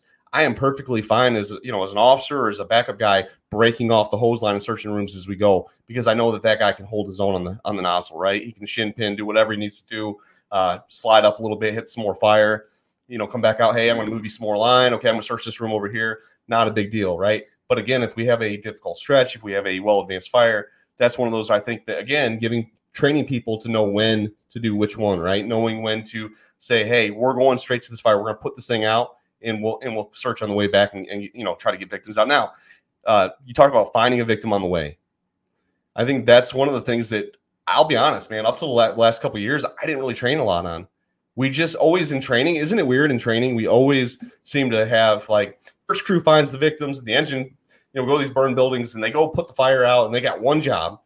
And how often do we actually train people on what to do when you encounter a victim? And does the victim size and the number of victims dictate your your mode of operation at that point? I think it does. If you got a 600 pound victim, there's no way, there's no way that one dude is dragging that guy out. It's just not happening. So, no. you know, again, can you isolate that victim? You know, do you go put the fire out and then, hey, we got a victim in here, get some more help? And I think so. Um, you know, people will argue that, hey, you know, go put the fire out first and then worry about the victims. Again, I think it's situational. If I have a six year old kid, can I, you know, as a company officer, can you grab a six year old kid real quick, run him out the front door to your driver and hand him off 100% and, be right back on that hose line with your nozzleman in a matter of seconds? Absolutely. But I think again, it comes down to that conversation has to be had before the fire, right? You have to have those training drills. Uh, what are you going to do if you find a victim? You know, what do you who's who's searching? Are we searching at all? Are we going to hit the fire and work our way back? I mean, those are things that need to have you know have happened in our minds. I think before we ever go to the fire, because we're not going to mystically just pull up and, and all of a sudden we're just God's gift to the fire service and we're kicking indoors and pulling four victims out on the engine and putting fire out and canceling the truck and the squad and everybody else. You know, some that, some days, some, some, some days. days. but but you know, uh, you know, I really think that it's interesting to hear your your position on it because I, I do agree with you that um, even in a, a known rescue scenario, sometimes we may need to do both, right? So I think about back in '99. Remember the three firefighters that died in Iowa, Keokuk, yeah. Iowa. Uh, that nobody heard about. they, yeah, they went to rescue mode, right? That was the mode. They went to rescue yeah. mode, and all three of those guys went looking for the victims upstairs. And what happened? The fire continued to grow. It was unchecked. Cut them off. Cut them off, and they all died in the fire. So, uh, you know, I think we really have to take a good, long, hard look if we're going to abandon, uh, you know, and go to rescue mode and go to search only. And well, we're not it, putting water in the fire. I think we really have to look at where's our second due, right? Do we have a line coming behind us pretty quick? I think that's a different scenario. And and do we maybe have a guy hold it and check and just buy us some time, you know, where we can do a quick search? I, I think those are conversations though that it's easy to, to cookie cutter and say the engine does attack, the engine does, or you know, this this company does search, and but at the end of the day, you know, at least in my experience, I feel like we have to have better do a better job as a fire service having conversations that realistically look at what we physically can do because we like to think we can do it all at one time but, more. We can't. Where we physically cannot be in multiple places at one time. Well, and, and this is where we we like to overdose on things too, man. And and this is like again, I'm gonna throw out for full disclosure here. Like I think VES is a fantastic tactic in a wide range of situations. But man, I wish I remember who said this because this is not a Mark Lone original thought. But but one of the last times I went to a class somewhere, uh, one of the much more experienced people than me was like, you know, did everybody forget that you could just go in the freaking front door and go to that house, to go to that room in that house? Like, you don't have to, you don't have to initiate a search through a window every time. Like you don't have to be a ninja breaking down a window. Like you can use the front door. It's okay. And so if if you're going to a suburban style house, and again, I'm not talking about Mc, McMansion or you know something like crazy like that. I'm talking about 1,500, 2,500 square foot ranch, you know, single family home. If they're anywhere on the first floor in, in on the alpha side of the building, like I hope that you're proficient enough as an engine company that you could get your hose on the ground and charged fast enough to get in there probably faster than you could initiate a VES because it's foreign to you off the engine company, probably. Or, you know, what if you need a VES ladder? What if the window's high? You still got to get your butt in it. You know, I don't care what you're doing. Like using the front door is probably faster. So don't write that off as a tactic. I mean, that's that's 101 to me.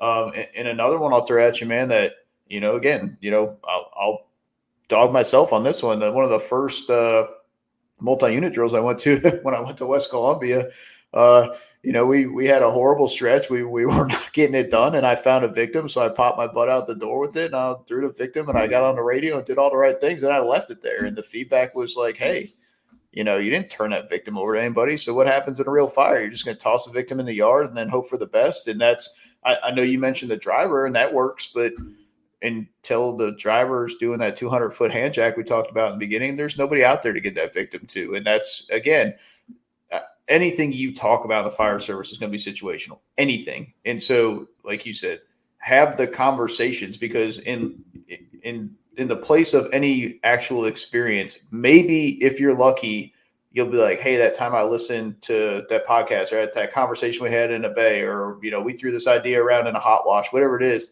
that little spark might be just enough to make you successful. It can't it can't hurt you to have the conversation. Yeah, absolutely, man. I you know, again, it comes down to we have to we do need to expect victims, but I think that more good more often than not, unless you have a known victim location, and even then, you know, can we put somebody in a doorway to protect the stairs with a hose line while someone makes the stairs to do a search? Absolutely do we, you know, I think we we kind of pigeonhole ourselves and we're doing one or the other. Like we're either doing fire attack or doing search. When in reality, a lot of times those lines are blurry. A lot of times there's a gray area there where you could possibly do both. Um, you know, via an engine search or protecting a stairwell, or or you know, like uh, the brothers in Fort Walton Beach had a couple years ago, where they had a hose line protecting the VES of a known victim. You know, and so those are things that you know, I think that uh, as engine companies, don't be afraid to use your hose line for protection for the search. And really, at the end of the day, if you want to argue, because you know we, we argue that the truck's there to support the engine, right? Which in most scenarios, yes, that is the that is the truth. They're there to support the engine. However, the one thing that the engine does that does support the truck, and it's really not so much supporting the truck, it's supporting a certain tactic, which is search. The, the hose line, first and foremost, has to protect the search. Because even if we know the house is a loss, right? Even if the house is three quarters involved, we can still use our hose line to protect the search of those one or two rooms that are still searchable, right? We can still use the, the reach of our stream, the volume of water coming out of that stream to at least hold in check long enough for us to affect a search. And so that is the one place where I do feel like the engine does support the truck operation, if you will, of search is, you know, really and truly, you know, that's our first priority. We always talk about life safety being number one, right? The victims first.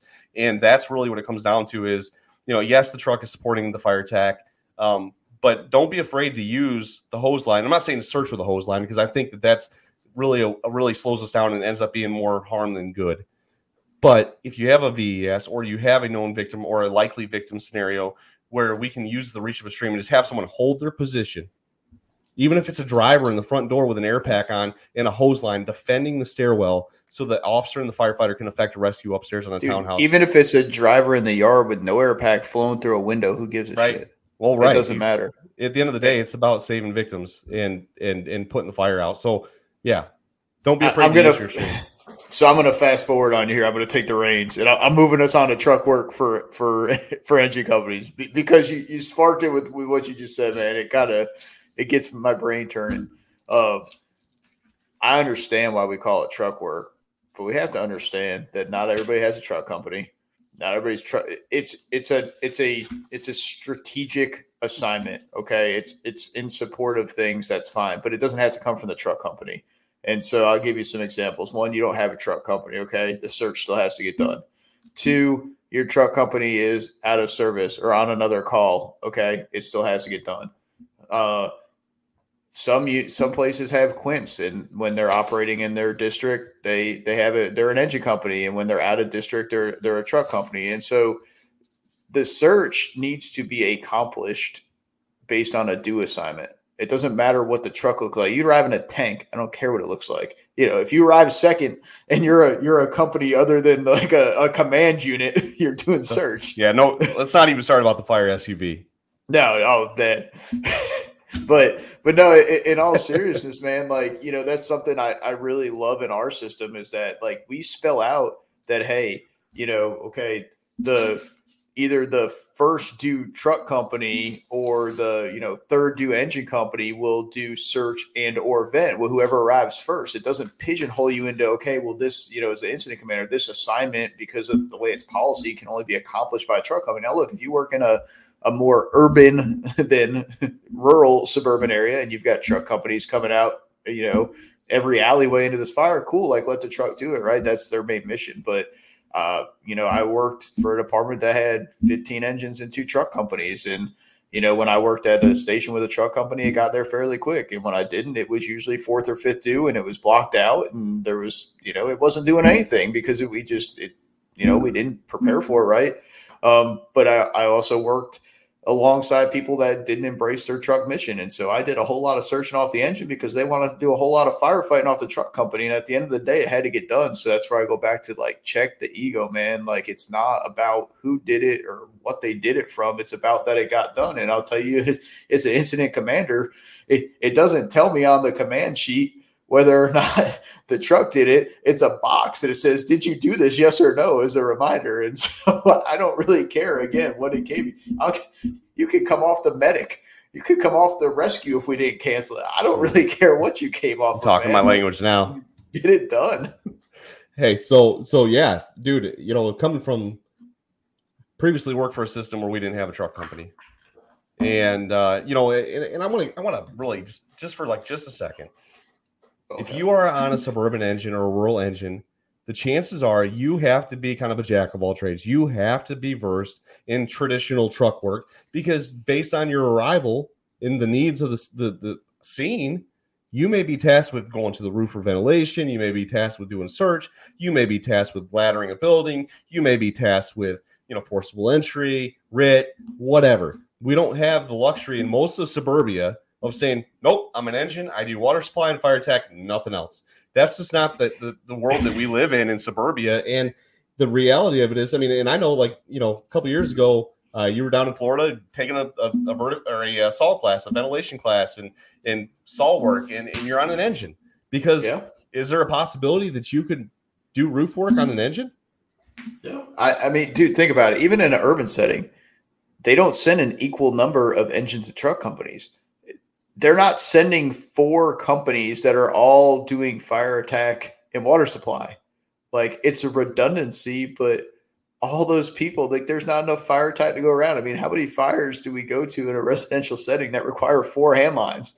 Right. I mean, or, or seven different water supplies. So uh, if if you just if you're anywhere USA, that's you know again, you're not in a major metro. You're anywhere else but Metro USA I guarantee your first alarm mm-hmm. package looks something like three mm-hmm. engines, one ladder, and a chief, four engines, one ladder, two chiefs, five engines, two ladders, one chief, or insert some kind of, you know, again, uh, unbalanced, you know, apparatus assignment. Uh, engine so, heavy.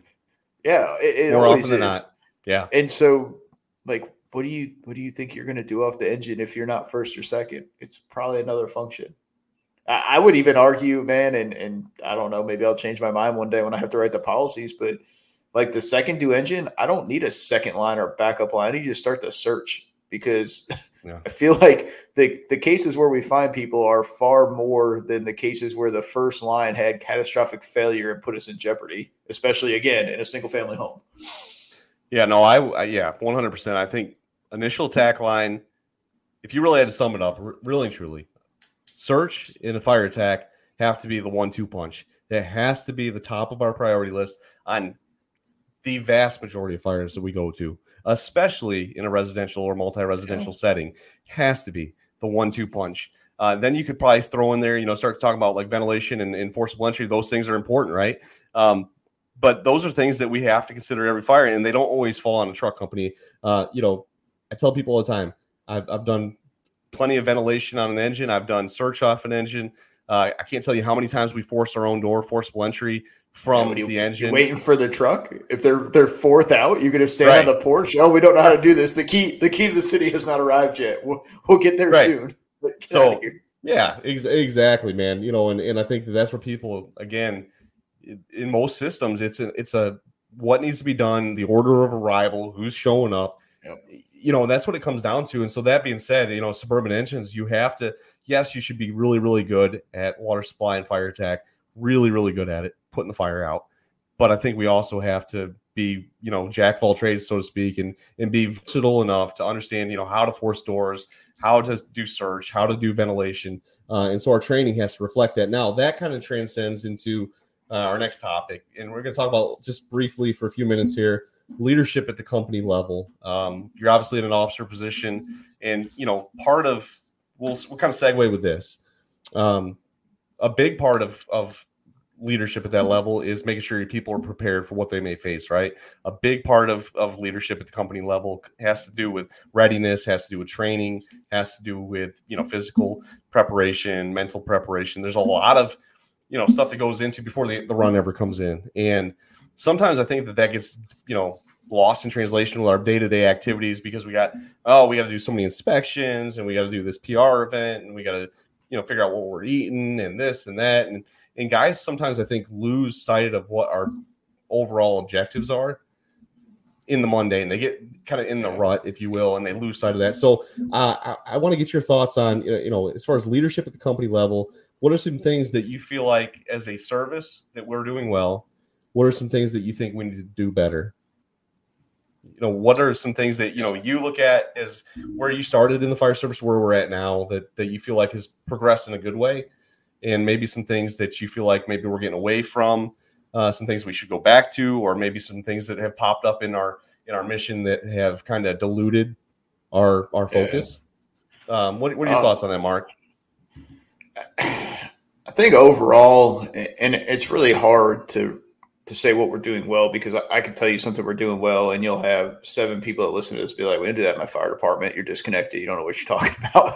uh, but you know, I think overall, I think I think one we've identified the need for leadership at the company level, um, and I say that not that it wasn't there before, but it's it's more of a formalized approach now, and not that it has to be a formal process, but we've identified there needs to be leadership that we can't just put the person with the most time on the job in there. We've we've kind of realized, I think, as a profession that you should be halfway competent to be leading people in any capacity. So I would say that's a step forward because I know, um, at least from a little bit of time I have in the fire service, and then people have been in longer. Like that was not always the case. Usually it was it's my turn, and now I don't have to do anything. And I think you're seeing more engagement out of leaders. I mean, I, I can sit. Uh, I have chiefs that we sit and listen to the. You know, they tell us how it used to be when they were you know firefighters and how they they never saw the company officer unless they were on runs or they were eating. They they hung out in their room all day. They only talked to other officers or chiefs. Like they did not interact. And i'm like how can you run a company into an environment where like you don't even know? And i and i don't know. Maybe they ran more back then and they just they ran so many calls together they just trusted this person. Maybe they didn't have a choice. It's just how it was. Um, so i think we're we're much more engaged. Uh, I think there is much more education out there for company officers, whether it's leadership, whether it's tactics, whether it's you know strategic planning, whether it's budgeting. Like we're inviting company officers into the bigger picture now. I think for the most part, and again, I know that's not everywhere, um, and and I'll throw the asterisk down there that you know that that education is great when we apply it.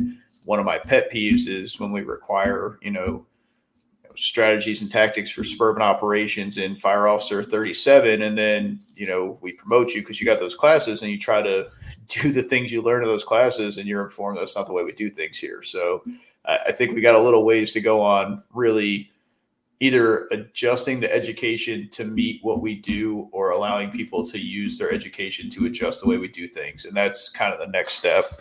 Um, you know, I, I, think the other thing that we're we're doing well in the fire service is I think we're starting to see, you know, whether we're forced to see it by people through attrition or we're we're starting to forecast better, but I think we're seeing more in an investment in people before they make company officer. Um, and that's something I had to change my mindset on is that when you test for, you know, engineer or master firefighter, whatever you call it in your fire department, whatever the rank is before you get to company officer, you're actually testing for company officer because you're going to function in that role in a move up capacity. And when you test for company officer, you're really testing for chief officer. And, you know, that's something I, I when I came through, it was not that way. And, and so I think it's a really good step because uh, you're identifying people's strengths and weaknesses before they get into that role permanently, and you can kind of curb some of that stuff. Um, you know, as far as we need to do better, uh, you know, I, I, think we're too soft. I, I really do. Uh, I get it. It's not your father's fire service um, turning into the dinosaur that I probably hated when I came through.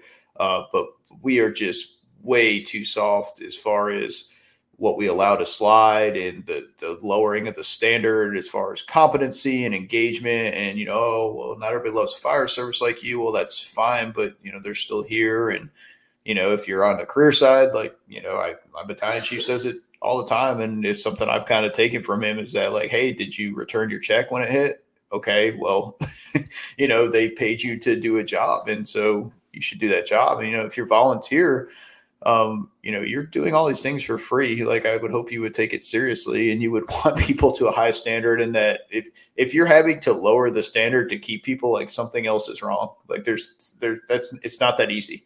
I, am sorry. I, I, just don't believe it. I, I don't believe that our staffing problems are a result of our standards being too high. And if we continue to lower them, it'll attract more people. Because I think the opposite is happening. I think we're running good people off because we're letting, you know, shitbags, for lack of a better term, invade us. Um, you know, I, I think we could do better um, as far as the development. You know, I, I guess that's kind of countering what I just said, but like the actual development in house and in, in these programs we do, a lot of it seems like it's pushed out to like a fire academy class or something. But I think a more practical approach to development of, you know, I you know, my buddy Mark Davidson was in training forever up in, in, Fairfax, and I think they had the one of the coolest programs I've ever seen. Where you know your officer academy, and, and again, I, I, get we don't all have these big academies, but I think you could do it on a regional, even a department level. But you know they they ran mock calls. You know they they dressed out, they got on the truck, they did radio traffic. Uh, you know they didn't figure it out. The, you know the day they were blessed to ride the seat, they had done it before that and so I, I think that's something we need to do better. And then I also think continuing education. I think we kind of have this, hey, you got the spot, you know, and now you're blessed. And and there's just we never really go back. And you know, as we age, if we don't keep up with the fire service, we don't keep up with the trends and the science and what's going on in the world, it just kind of becomes, oh, well, that's just Mark. You know, he's old. That's just how he does things. Well, that's that's not acceptable. if that's the case, then you, then you should probably retire. I guess I don't know, and I I get it. There's things I don't want to change, and there's things I, I probably should change that I don't. But um, if nobody tells you, if nobody forces you to stay up with it, you know how, how would you know? And that's even more important now because we have more generations, you know, on our roster, you know, spread out than we've ever had before, and the job is hard enough with one or two and you're having to you know complete the mission and then adjust your style to all these these different age groups with their own needs and nuances and all that. Um, you know but at the same time you know talk about doing things better. At, at some point we need to bring a little more that you know I, I think it's good we're not is autocratic as we used to be, but some of that paramilitary could really use a place back in our fire service as far as like, you know, okay, well, I told you to do it, do it. And, you know, if it's operational, you're going to do it. We'll talk about it later. If it's in the station, maybe we can have a conversation, but uh, everything's up for negotiation now a lot of the time. And I don't, I don't think that's a positive for us. Yeah, no, I, I could, I can definitely see that, man. I, you know, I think we definitely, um, I don't know. It's just things have changed over the last, you know, really the last decade in particular, I feel like there's been a big shift in the in the fire service and and things like you said have become a little bit more uh, accommodating to people that don't necessarily want to meet the standards we used to hold. You know, and you know, anytime you water down, anytime you water down a critical service like that, I think that's the thing. You know, we're not flipping hamburgers here. We're making life or death decisions at times, and and it really comes down to it. You know, I think people got to remember, like, we're going to people's family. You know, we're going, we're responding to people. We're we're taking care of people. We're making decisions that uh, affect our our people, our citizens. And you know, do you really want somebody who's skated by and has just got to pass because, well, we don't want to be you know, we don't want to be mean and, and tell them, hey, you're not cutting it, or hey, you need to step up to the plate and do better. Um, you know, as a service, I, I can completely agree with that. Um, on that on that note, um, you know, what is what are some challenges you see for the modern fire service? You know, for the company officer in today's age, what are some of the biggest challenges you think uh, you know that are that we're facing now uh, at that level? I mean, what are some things that really stand out to you that you feel like uh, maybe that are new new challenges that have come because of changes in policy and mindset shift, um, and then also maybe some things that are just ongoing in the fire service, um, but things that you kind of have witnessed either firsthand, you know, experiences or or watching, you know, different firehouses or talking to guys. What are some things that kind of resonate with you and stand out that you think that uh, are really something we got to tackle uh, today at that level? Yeah. I think probably the biggest challenge that I see is we're we're just so overtasked. There's there's just so many things that have to get done, and you, know I'm one of those people where if, if I make a list for the day and I don't get through it, I feel like a failure. Which you know again is not an accurate statement, but if I put down you know six things I need to accomplish today and I only get through four of them, I, I look at that as a loss, and that's it's not true, but that's just the type of person I am. Um, but but there are just there's so many needs and there's so many strings pulled on the company officer. You know, you're supposed to be a training officer, you're supposed to be a partner, you're supposed to be a incident commander, you're supposed to be, you know, the the senior firefighter in, in the suburban environment. Um, you know, I, I, teach a class about short staff company operations, and that, that's one of the things we talk about. It's just like I have a slide where we just start adding responsibilities, and, and you just see how overwhelming it gets. Um, and a lot of the time, like that stuff needs to be done um, you know, and again, like you said in the beginning, man, I, I, don't I don't work in suburbia anymore. I work in an urban environment, but we're we're a one station department and we don't have the administrative staff that everybody else does. So obviously, you know, I just took on radio programming. You know, I'm learning how to do that. Like it takes up a lot of time. Uh, and that's time I can't give to my guys. That's time um, that I can't give to myself for training. And at, some point, there's just not enough hours in the day. Um, if, if, I had the the solution, I would sell it because I think I make millions. Um, you know, I, I think that's a big challenge. Yeah. I, I, think a, a, another really big challenge is just the sterility of society in the firehouse now, and it's so hard to have fun. Um, you know, because it is a lot of dark humor and crudeness and, and cutting up, and and sadly, I, I think most people respond to it. Uh, but it takes one person in the room to end your career over a poorly placed joke. And unfortunately, the higher up you go, the the more expectation that you won't have that poorly placed joke comes and and, it, and it's sad man and, and i get it um, but at the same time you know i know a lot of people in other industries and they are not as censored as you think like they, it all still goes on in corporate america and i don't know why we act as a fire service like we can't have a personality and a sense of humor anymore and you know any you know profane joke is going to you know sink the ship. It's it's stupid but i mean that's that's the world we're in right now and uh, again, how do you how do you build a family environment? How do you develop a personal relationship with your crew members to build trust when you have to walk on eggshells what you say because of how they feel that day or the experience they had or who they date or you know whatever it comes down to insert social issue that is just killing us right now um, and it's not just us it's everybody and that's you know i'm not even going to go down that soapbox um, you know i don't want to offend anybody um, you know, and that's the new response. I'm offended. Yeah, I know. I'm offended. You're offended. You know, check. You know, but um, but yeah, I think that's a that's a really big challenge as far as being a company officer is that you you have to be that person, and more importantly, you have to enforce that. And I mean, man, some of the stuff people will come to you with these days. You know, well, you know, Nick said I was dumb. Okay, well, that makes me sad okay like what what do you what do you do with that man? Like i, I don't know like that yeah. um so so that's a tough thing i think. Yeah. Um and, and, then i think finally man just we we're we continue to operate under this falsehood of doing more with less that's been a lie since day one and we just keep shoving it down our throats and when it doesn't work out you know welcome to middle management. It, it's your fault you you couldn't make it work. You couldn't take what you know. You're not thankful for what we gave you. You you know, and and that's you know I, that's a lie we've perpetuated since the day we decided we are going to put ourselves out of business. And until we finally come up with the the courage to say enough is enough. Like we can't do any more with what we have. We can't even do what we have with what we have. It's it's the punches and the beating will continue. Yeah, no, that's dude. Yeah. Let me ask you something. Do you think, as a as a service, that we're, we overcomplicate this whole leadership and and and a lot of in general? Do you think we tend to overcomplicate stuff? Do you think we make things harder than it has oh, to yeah. be? in the firehouse yeah. at the at the administrative level, at the company level? I do, man. I I think we're we're in a. This is going to sound like a very odd term, but it's just what comes to mind. I think we're defensively reactionary.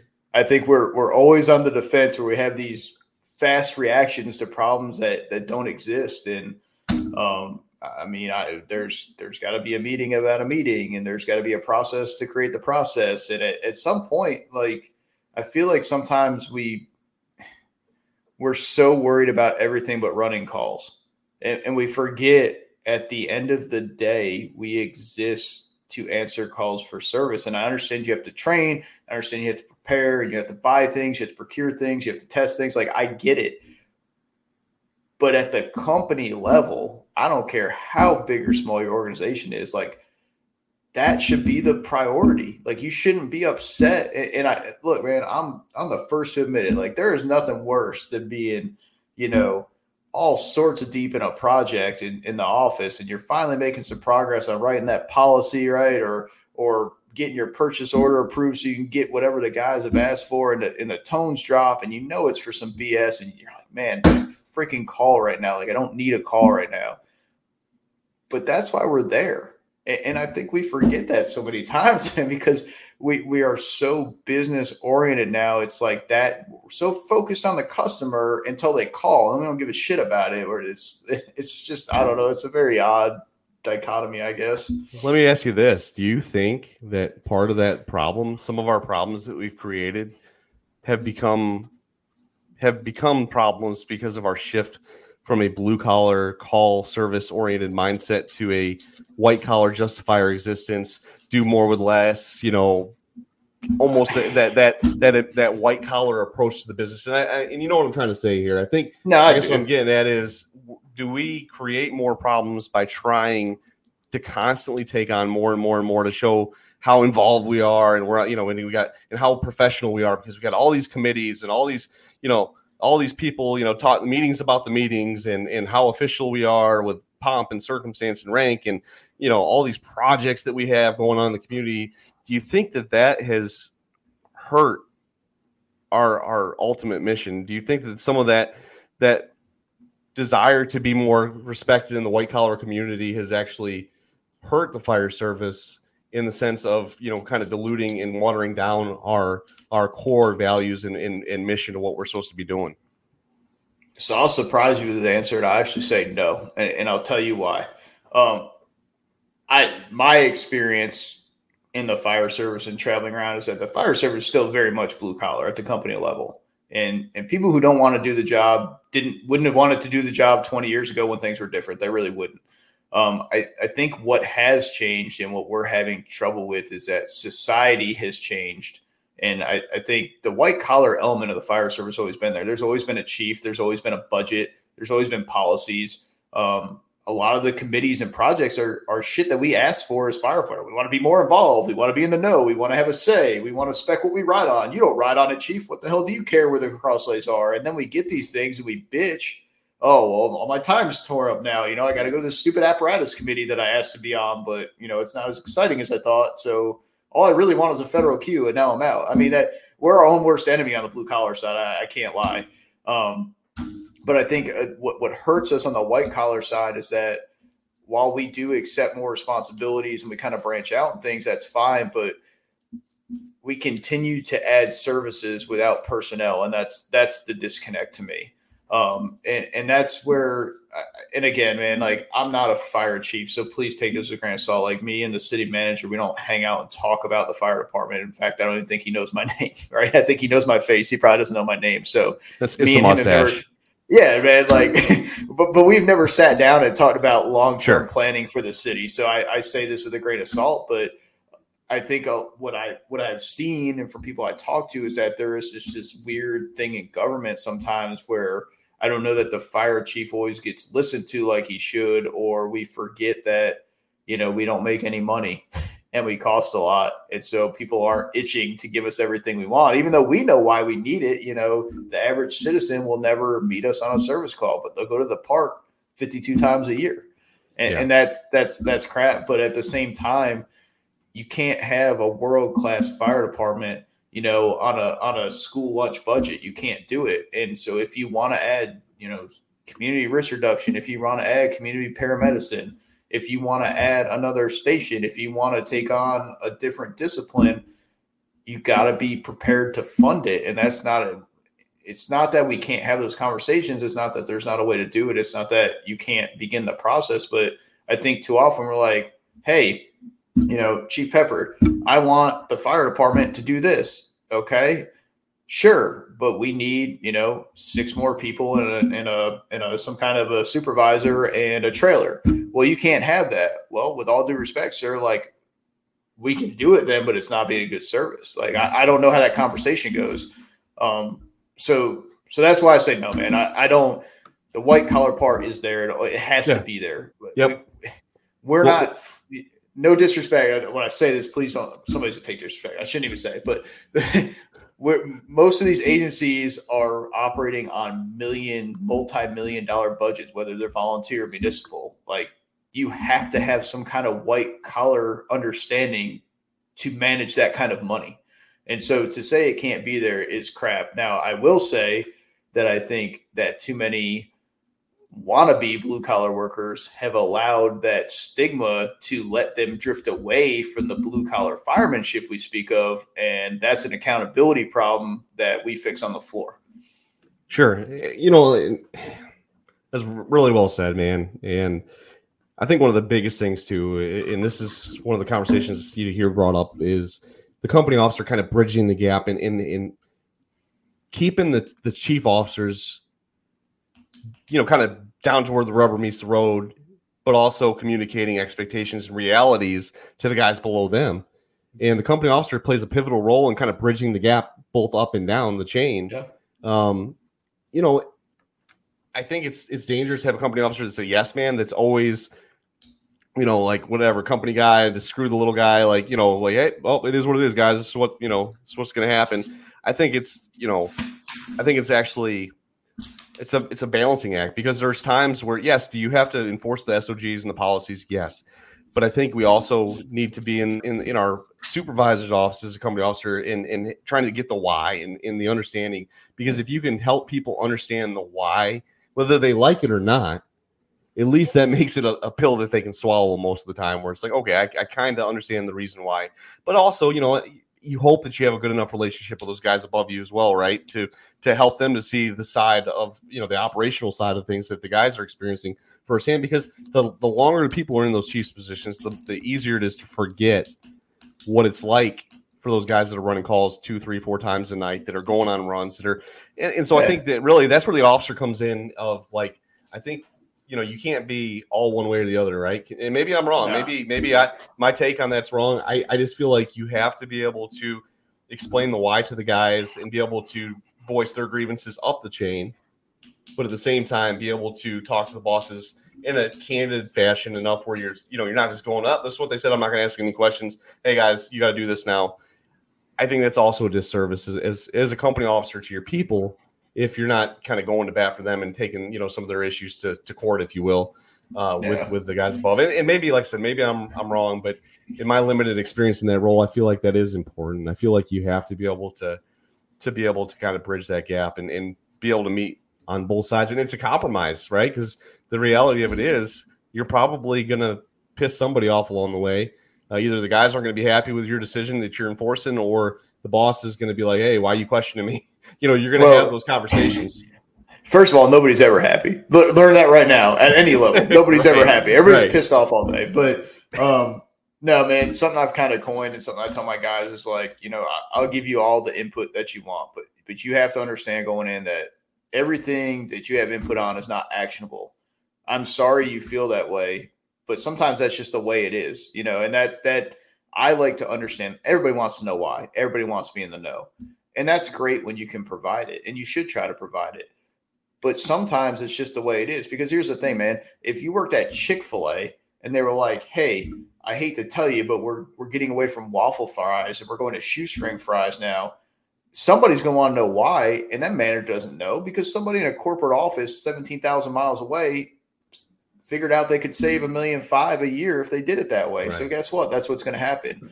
Um, the, the flip side of this to understand, man, and again, I'm no expert. Um, I, I've been fortunate to be kind of brought into some of the stuff if I've if I've worked as a move up battalion chief over the past couple years and, and been able to sit in on some of these meetings is that sometimes the why doesn't come down because there is no way to communicate it without the boss talking his or her boss.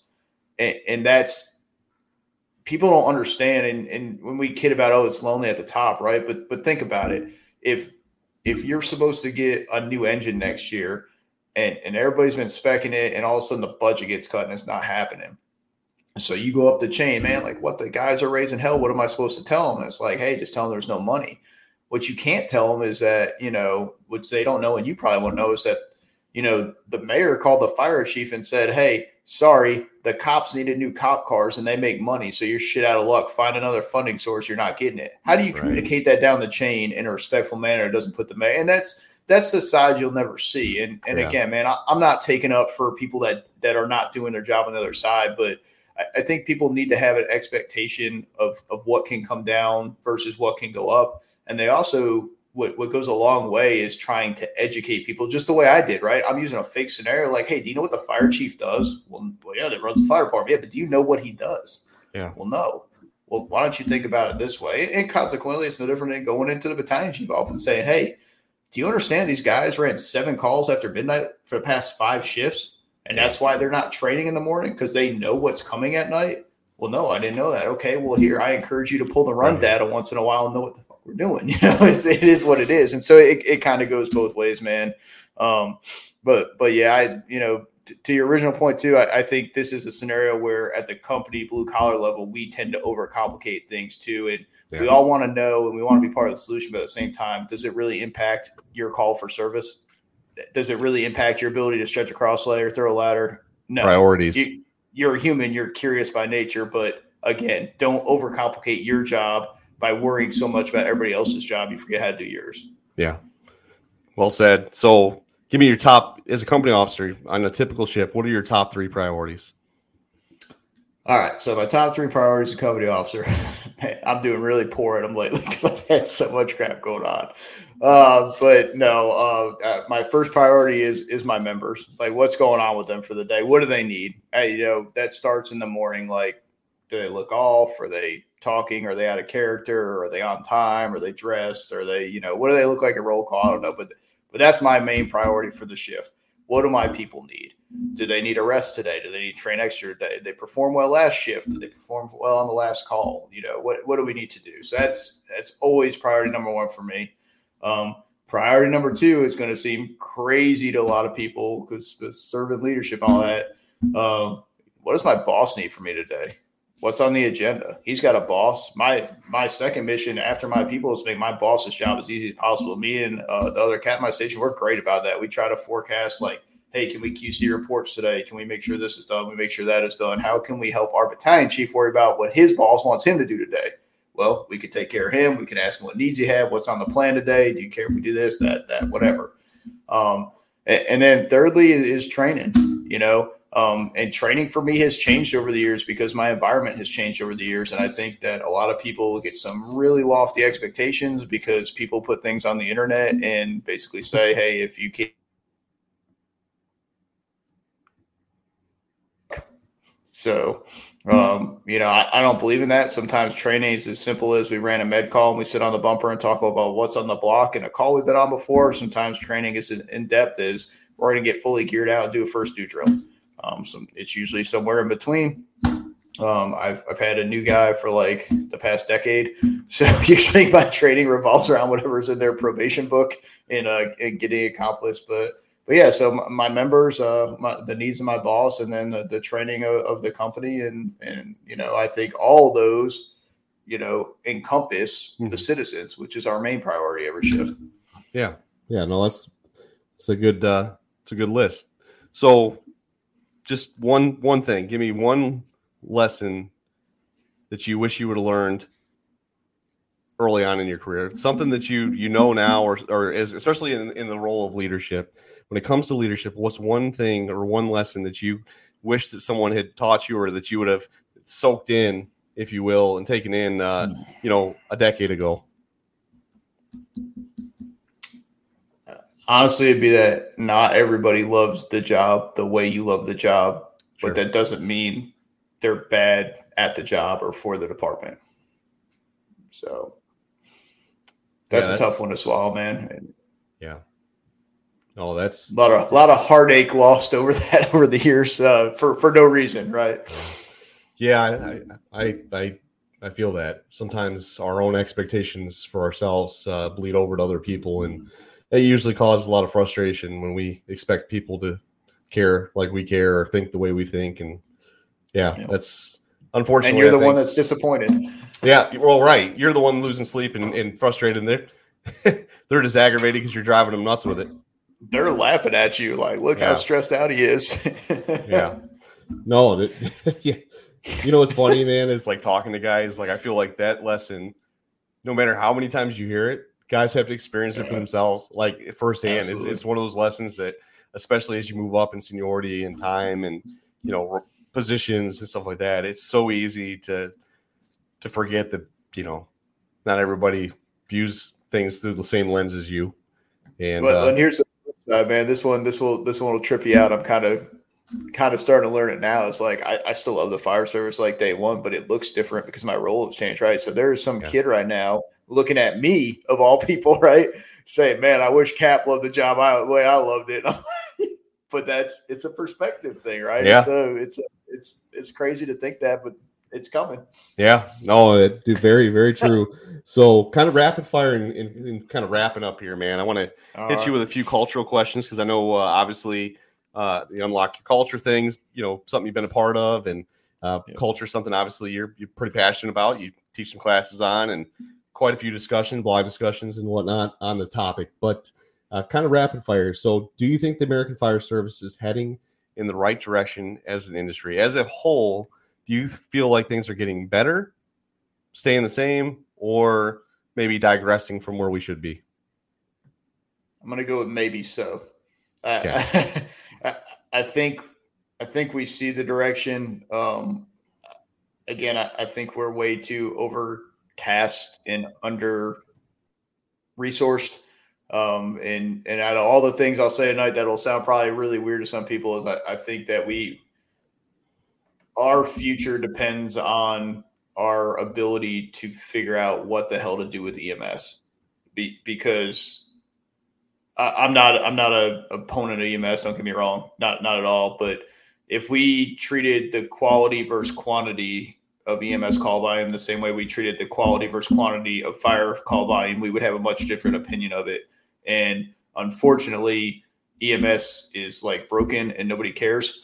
And obviously, that overflow comes to us whether you're running first responder, whether you're running you know paramedic ambulances, and and that is going to cripple any agency whether it's ambulance only or fire based EMS or something in between, just because of the sheer volume of calls and and what it's doing to our resources. And so uh, I do think we're we're starting. I think we're having conversations now. The fire service wouldn't had decades ago when I came in, uh, but we've we've really got to figure out what's an emergency when it comes to medical calls and, and what is not, and have some kind of a plan to take that stress off so we can be good at all these things we say we're going to do. Dang, zing. Yeah, that's dude, that is uh you know, it, it is, it's the elephant in the room, right? You know, it's funny because when I first got on the job, man, like everybody wanted to go to paramedic school, everybody's, you know, pushing, you know, you gotta be a medic and and and I did it, you know, I'm a medic, I've been a medic for a long time and I, I enjoy it. Like uh there's days where I, I obviously uh, ups and downs. Um, I always tell people I like being a paramedic and I love being a fireman, if that makes sense. Uh, Yeah. my, my heart is still fire, um, but I, I don't mind taking care of people that are sick and hurting. I don't. I, I enjoy that. Now, that being said, the reality of it is we run a lot of low acuity frankly, just stuff that taxes the system that's not emergent. Uh, but we have no way of saying no in America. We we pretty much just take more and more and more on, and and it, it does tend to stretch resources thin sometimes and wear on people. And uh, you know, it's funny because a lot of the guys that were big proponents for ALS and paramedic services, uh, you know, when I first came on, or uh, about face now and like, oh no, we need to get rid of EMS and stop being paramedics. And I don't think that's the answer. I think no, we have to not. have a realistic conversation as a service though on how we're addressing our our EMS service and and not you know it's become kind of this catch all where people don't go to doctors anymore. They just go to the emergency room. They they treat the ambulance like you know it basically a taxi to go see the doc at the ER and and that's I think part of it's an, a public education thing, a, you know, an expectation thing that we've kind of opened the window where we're just like, call us for whatever. No, you know, we, we're not gonna say no because of liability, you know, because that one chance that they may be having something major going on. But what's happened is we've got a lot of people with burnout, a lot of people, and this yeah. is real talk. You know, a lot of people that cannot wait to get off an ambulance, that don't want to ride on the ambulance, that call out sick because they don't want to work another day on the ambulance, and and that's that's a real problem. I think that you know you hit it on the head, man. It's it's a major cultural thing that we have to address as as a, as a service on how that's going to look going forward. If we're going to, I think, kind of fix those wounds, so to speak, and, and fix those problems and and make for a better service. Uh, you know, some will say that the fire department shouldn't be doing EMS. Some will say that you know it's it's a huge service to the community. We absolutely should be doing it. I think the answer is you know we really can you do both? Can you have guys that want to be firemen that are firemen and guys that that do paramedicine that are paramedics? I think so. Maybe not in smaller you know systems. Maybe it's harder. I, you know, obviously it's it's a lot easier if you have a big system to be like, oh, you're EMS, you're fire. But then again, you know, where I'm at, it's all integrated. Everybody's medics, so it's one of those things where everybody kind of does their their turn. I, you know, there's rotations and things like that. Uh, you know, does that help? I think so. I think it's a lot better than just like you know you're always on the box every day 24 7 for 15 years. Uh, i think having the rotation on the fire companies and on the ambulances maybe you know at least on the interim a, a better solution uh, having some sort of rotation. Um, but again it's not i think it's a band-aid. I don't think it's addressing the overall problem which is unreal call volumes that just keep climbing and climbing and climbing because the demands for service just they're not slowing down and the resources pool is not getting bigger. It's the same or less and we're doing more and more and more runs with less and less people. And that's, I think, like you said, dude, that's a big issue culturally that we got to address. Um, real quick, what are some things that you look at in the American Fire Service that make you smile? Things that make you go, man, you know, it's good to see a shift in this direction, or, or you know, uh, maybe some things that have come about in the last five to ten years that are that you really feel like is positive progress for the fire service. And what are some things you look at and you kind of cringe a little bit and be like man we are kind of shooting ourselves in the foot here. Maybe culturally we're, we're going the wrong direction. Um in, in just yeah. you know in your in your world where you're at like what are some things you're seeing that you know that that kind of make you go thumbs up thumbs down? Yeah uh positives um i think the fact that we're we're looking at health and wellness of our employees under a microscope like never before. Um, and you know, some of it was broken first, whatever. Um, but the fact that we've you know stopped ignoring things until we couldn't ignore them anymore, I think we're trying to be a little proactive when it comes to our people. I think that's a, a big step forward.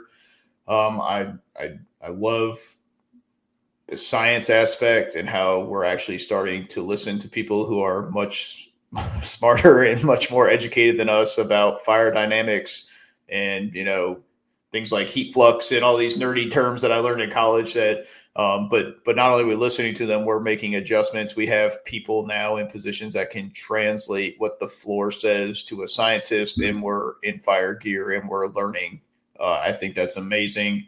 Um, hose and nozzle development to me the, the fact that we just aren't cool with low budget hose anymore and we actually understand it has an outcome. I think i think that's amazing.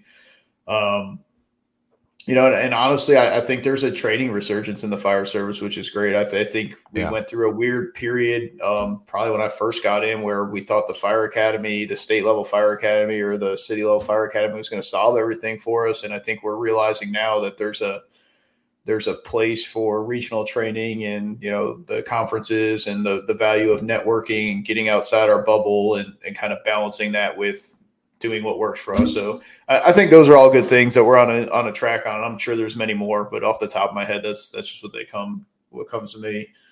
Uh, negative things, um, you know, I, I don't know what we got to do to freaking recruit people anymore.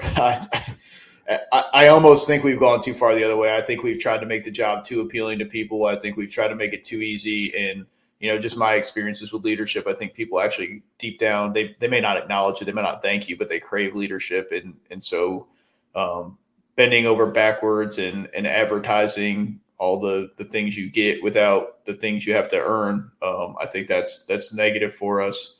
I, I'm not a fan of the, the freaking RV style you know, Trenton, Quiller, tow truck, crane, ambulance, cop car monstrosities we're putting out with a, you know, seven block turning radius. I, I, am not down with it. I don't care what anybody says. I, I get staffing, I get budgets. Um, I'm sorry, I'm just not down with it. You'll never convince me. You, you won't do it. I, am not saying I won't buy one one day as a fire chief. Hopefully, I'm not. I'm not saying I won't ride one if they give it to me. I just man, I can't stand it. Uh, I, we don't have enough hours a day for me to go into that. But uh, yeah, not a fan of that. Um, and then I, I, think just this is kind of a positive and a negative to, to wrap these up. Uh, I really think community risk reduction is a great thing. Um, I just wish we would stay in our lane with it. I don't know how we became the catch all for everything. I wish community risk reduction would become some kind of like a I don't want to say human resources function, but some kind of a community outreach function at the, at the bigger government level, and we would fit in where we fit in with fire right. prevention type stuff, and you know the calls we run versus somehow being spearheaded. Like we have time for that. I, I don't mind being part of the system at, at, all. I think it's very positive. I think we serve a critical role in actually referring people to community risk reduction because we do make such contact with people who need the help, but um, how we somehow became, you know, like I said, the overflow for it, I, I don't really understand. Yeah, well said, man. Um, real quick, what is you know, there's a lot of polarizing topics in the fire service nowadays, and and obviously, you know, we, we joke about the nozzles and the hose, and we talk about tactics and strategies, but really, there are some pretty polarizing opinions nowadays. And i don't know if it's because we got you know the, the access to social media and the constant flow of information.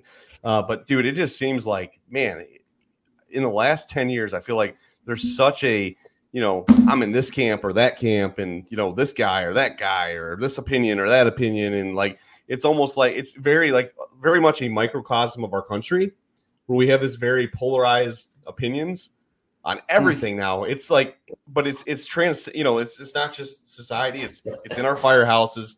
We go to work, and man, people are just like live and die by like. You know, if you don't have a small nozzle, you're you're a shitty fireman, or if you're but, wearing but they, a, a, composite helmet, you're you're a, you know, or rubber boots, you are you're a dumb, you know, schmuck or whatever, you know, or if you don't go to this, you know, training or you're not with this group, then you're you're somehow a lesser fireman. I don't know what, dude. I don't know what is going on in the fire service in the last five Ugh. ten years. But but in your opinion, and this is a very broad topic, obviously we don't have time to talk about it all. But why do you think in the last you know five or ten years there's been such a polarization of our firehouses of the fire service? And and do you think it is it really just a, a kind of a, a, result of society, how we are as a society, or do you think there's a bigger root cause there, i.e., hmm. social media, trying to manage through policy, whatever? Yeah, man, it's it's freaking exhausting. So so here's what I know about polarization, um, and this is what I know from my time.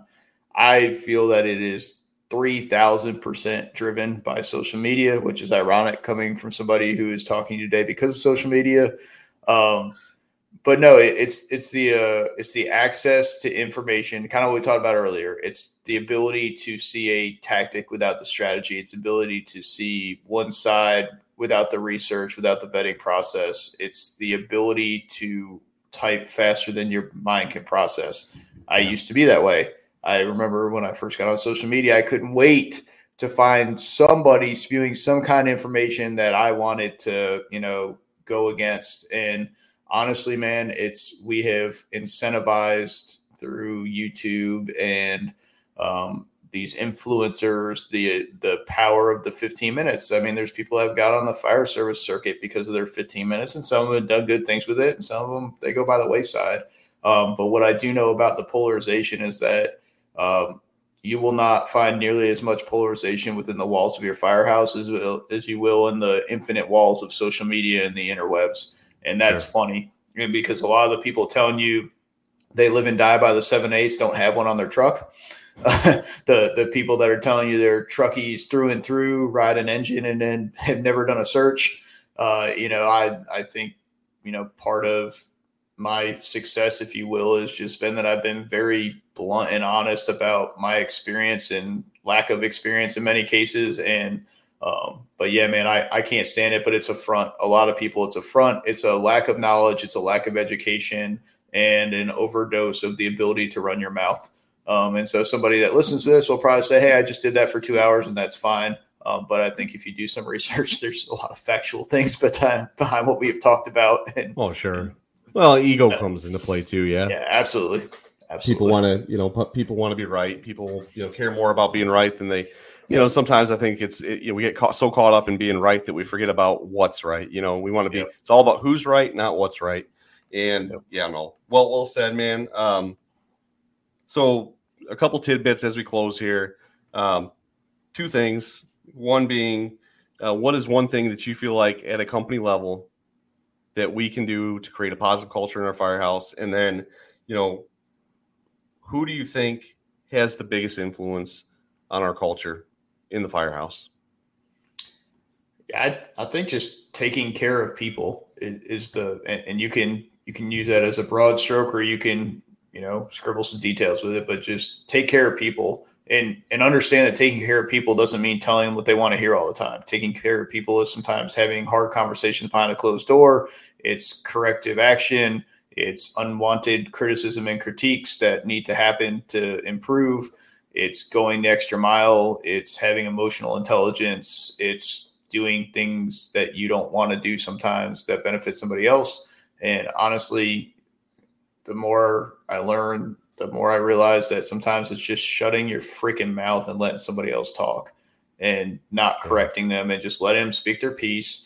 And, and that's how you build trust and that's how you build camaraderie and brotherhood is, you know, if we're going to be a family, be a family and families are dysfunctional at times, but they're always there for each other. And, and the rest of it spawns from that. If you want people to buy into training, they want to buy into operations. It starts with giving them a seat at the table and not demeaning them and, and running them off. Um, you know who had the biggest influence on culture i mean i, I think it i think everybody man that's i this goes into that polarization thing I, I i think we need to stop worrying about who's responsible for it and just do our role in it um, but, but but i think if you had to pick one and, and this is just my view um, I, I, would say it's the brass, and for this reason and this reason only. Um, yeah. I, we've all heard the water can boil from the bottom thing. It's 100% true. Um, but if you put the lid on, it boils over. And I've said that for years. And, and I think that be, because great ideas can come up from the bottom and they can come down from the top too, but it, ideas get squashed very easily, even unintentionally at the top. And so I think, unfortunately, what we see in a lot of places is that we see chief level officers that, again, sometimes they don't realize it, sometimes they do uh, out of ego, but they will they will prevent a a culture from changing or forming. Um, but but you know, I you know I also know a lot of chiefs that you know point out that you know people at the bottom of the food chain don't take advantage to change their culture too. They don't do the accountability thing. They don't take care of their own house. They just want to point the finger up and everybody wants to be a part of the process until they are and then all of a sudden they don't want to do the work. So that's why i say it's really everybody and i think if you if you do your part you do your job you you handle your role i think you'll have much better results uh, with people who get sometimes unjustly accused of messing up the culture in your fire department yeah well well said man damn. Um, whose job is it to build culture? Yours. Whoever you are. It is. Whoever. I mean, you know, everybody wants to point fingers at the company officer, the chief, or whatever. I mean, I, I do tend to agree that, you know, water certainly can boil from the bottom up and, and certainly can see some changes. But the reality of it is, uh, you know, we cannot, is, is line guys, we have to remember that we have to be able to communicate and get the guys at the top that are actually writing the checks and making the decisions to support what we're saying. And if we can't communicate that and we can't get those guys to buy in, then we got problems, right? We got major, major problems uh, in our firehouse, and we're going to have poor culture because it doesn't matter how revved up you are at the company level, even if all the guys are, you know, behind it, and you have chiefs that just are disconnected or feel isolated or feel at odds with the membership, you know, you're going to have an uphill battle, and vice versa. You could have chiefs that want to do great things, but the guys aren't buying into it and they just, just don't give a shit. You know, you have to have both. And so, like, I think you hit it on the head, though. I mean, at the end of the day, you know, it's everybody's job. Everybody's got to do their within their sphere of influence. And I think, you know, we talk about lessons that learn in the hard way. That's probably one of the biggest lessons I had to learn the hard way was worry about what's in your sphere of influence. Don't worry about the stuff you have no control over. I can't tell you how many times I wanted to pull my hair out in frustration because you know, so you know, this chief or that chief or this officer, or that officer disagrees, and they're just you know at odds, and we're you know mm-hmm. whatever piston match. And I'm like, at the end of the day, it doesn't matter. Like I have no control. I can't make them see my point of view. so why the hell am I going to sit here and beat my head against the wall and be frustrated when really my sphere of influence is in my company, it's in my guys, it's in my firehouse, it's it's that little group of people that I you know that I've been fortunate enough to work with invest in. I guess what I'm saying is that you know, learning to invest where you're going to get the greatest return. Yep. And you know that, dude. That's that's, that's nature, nutshell, though, right? Man.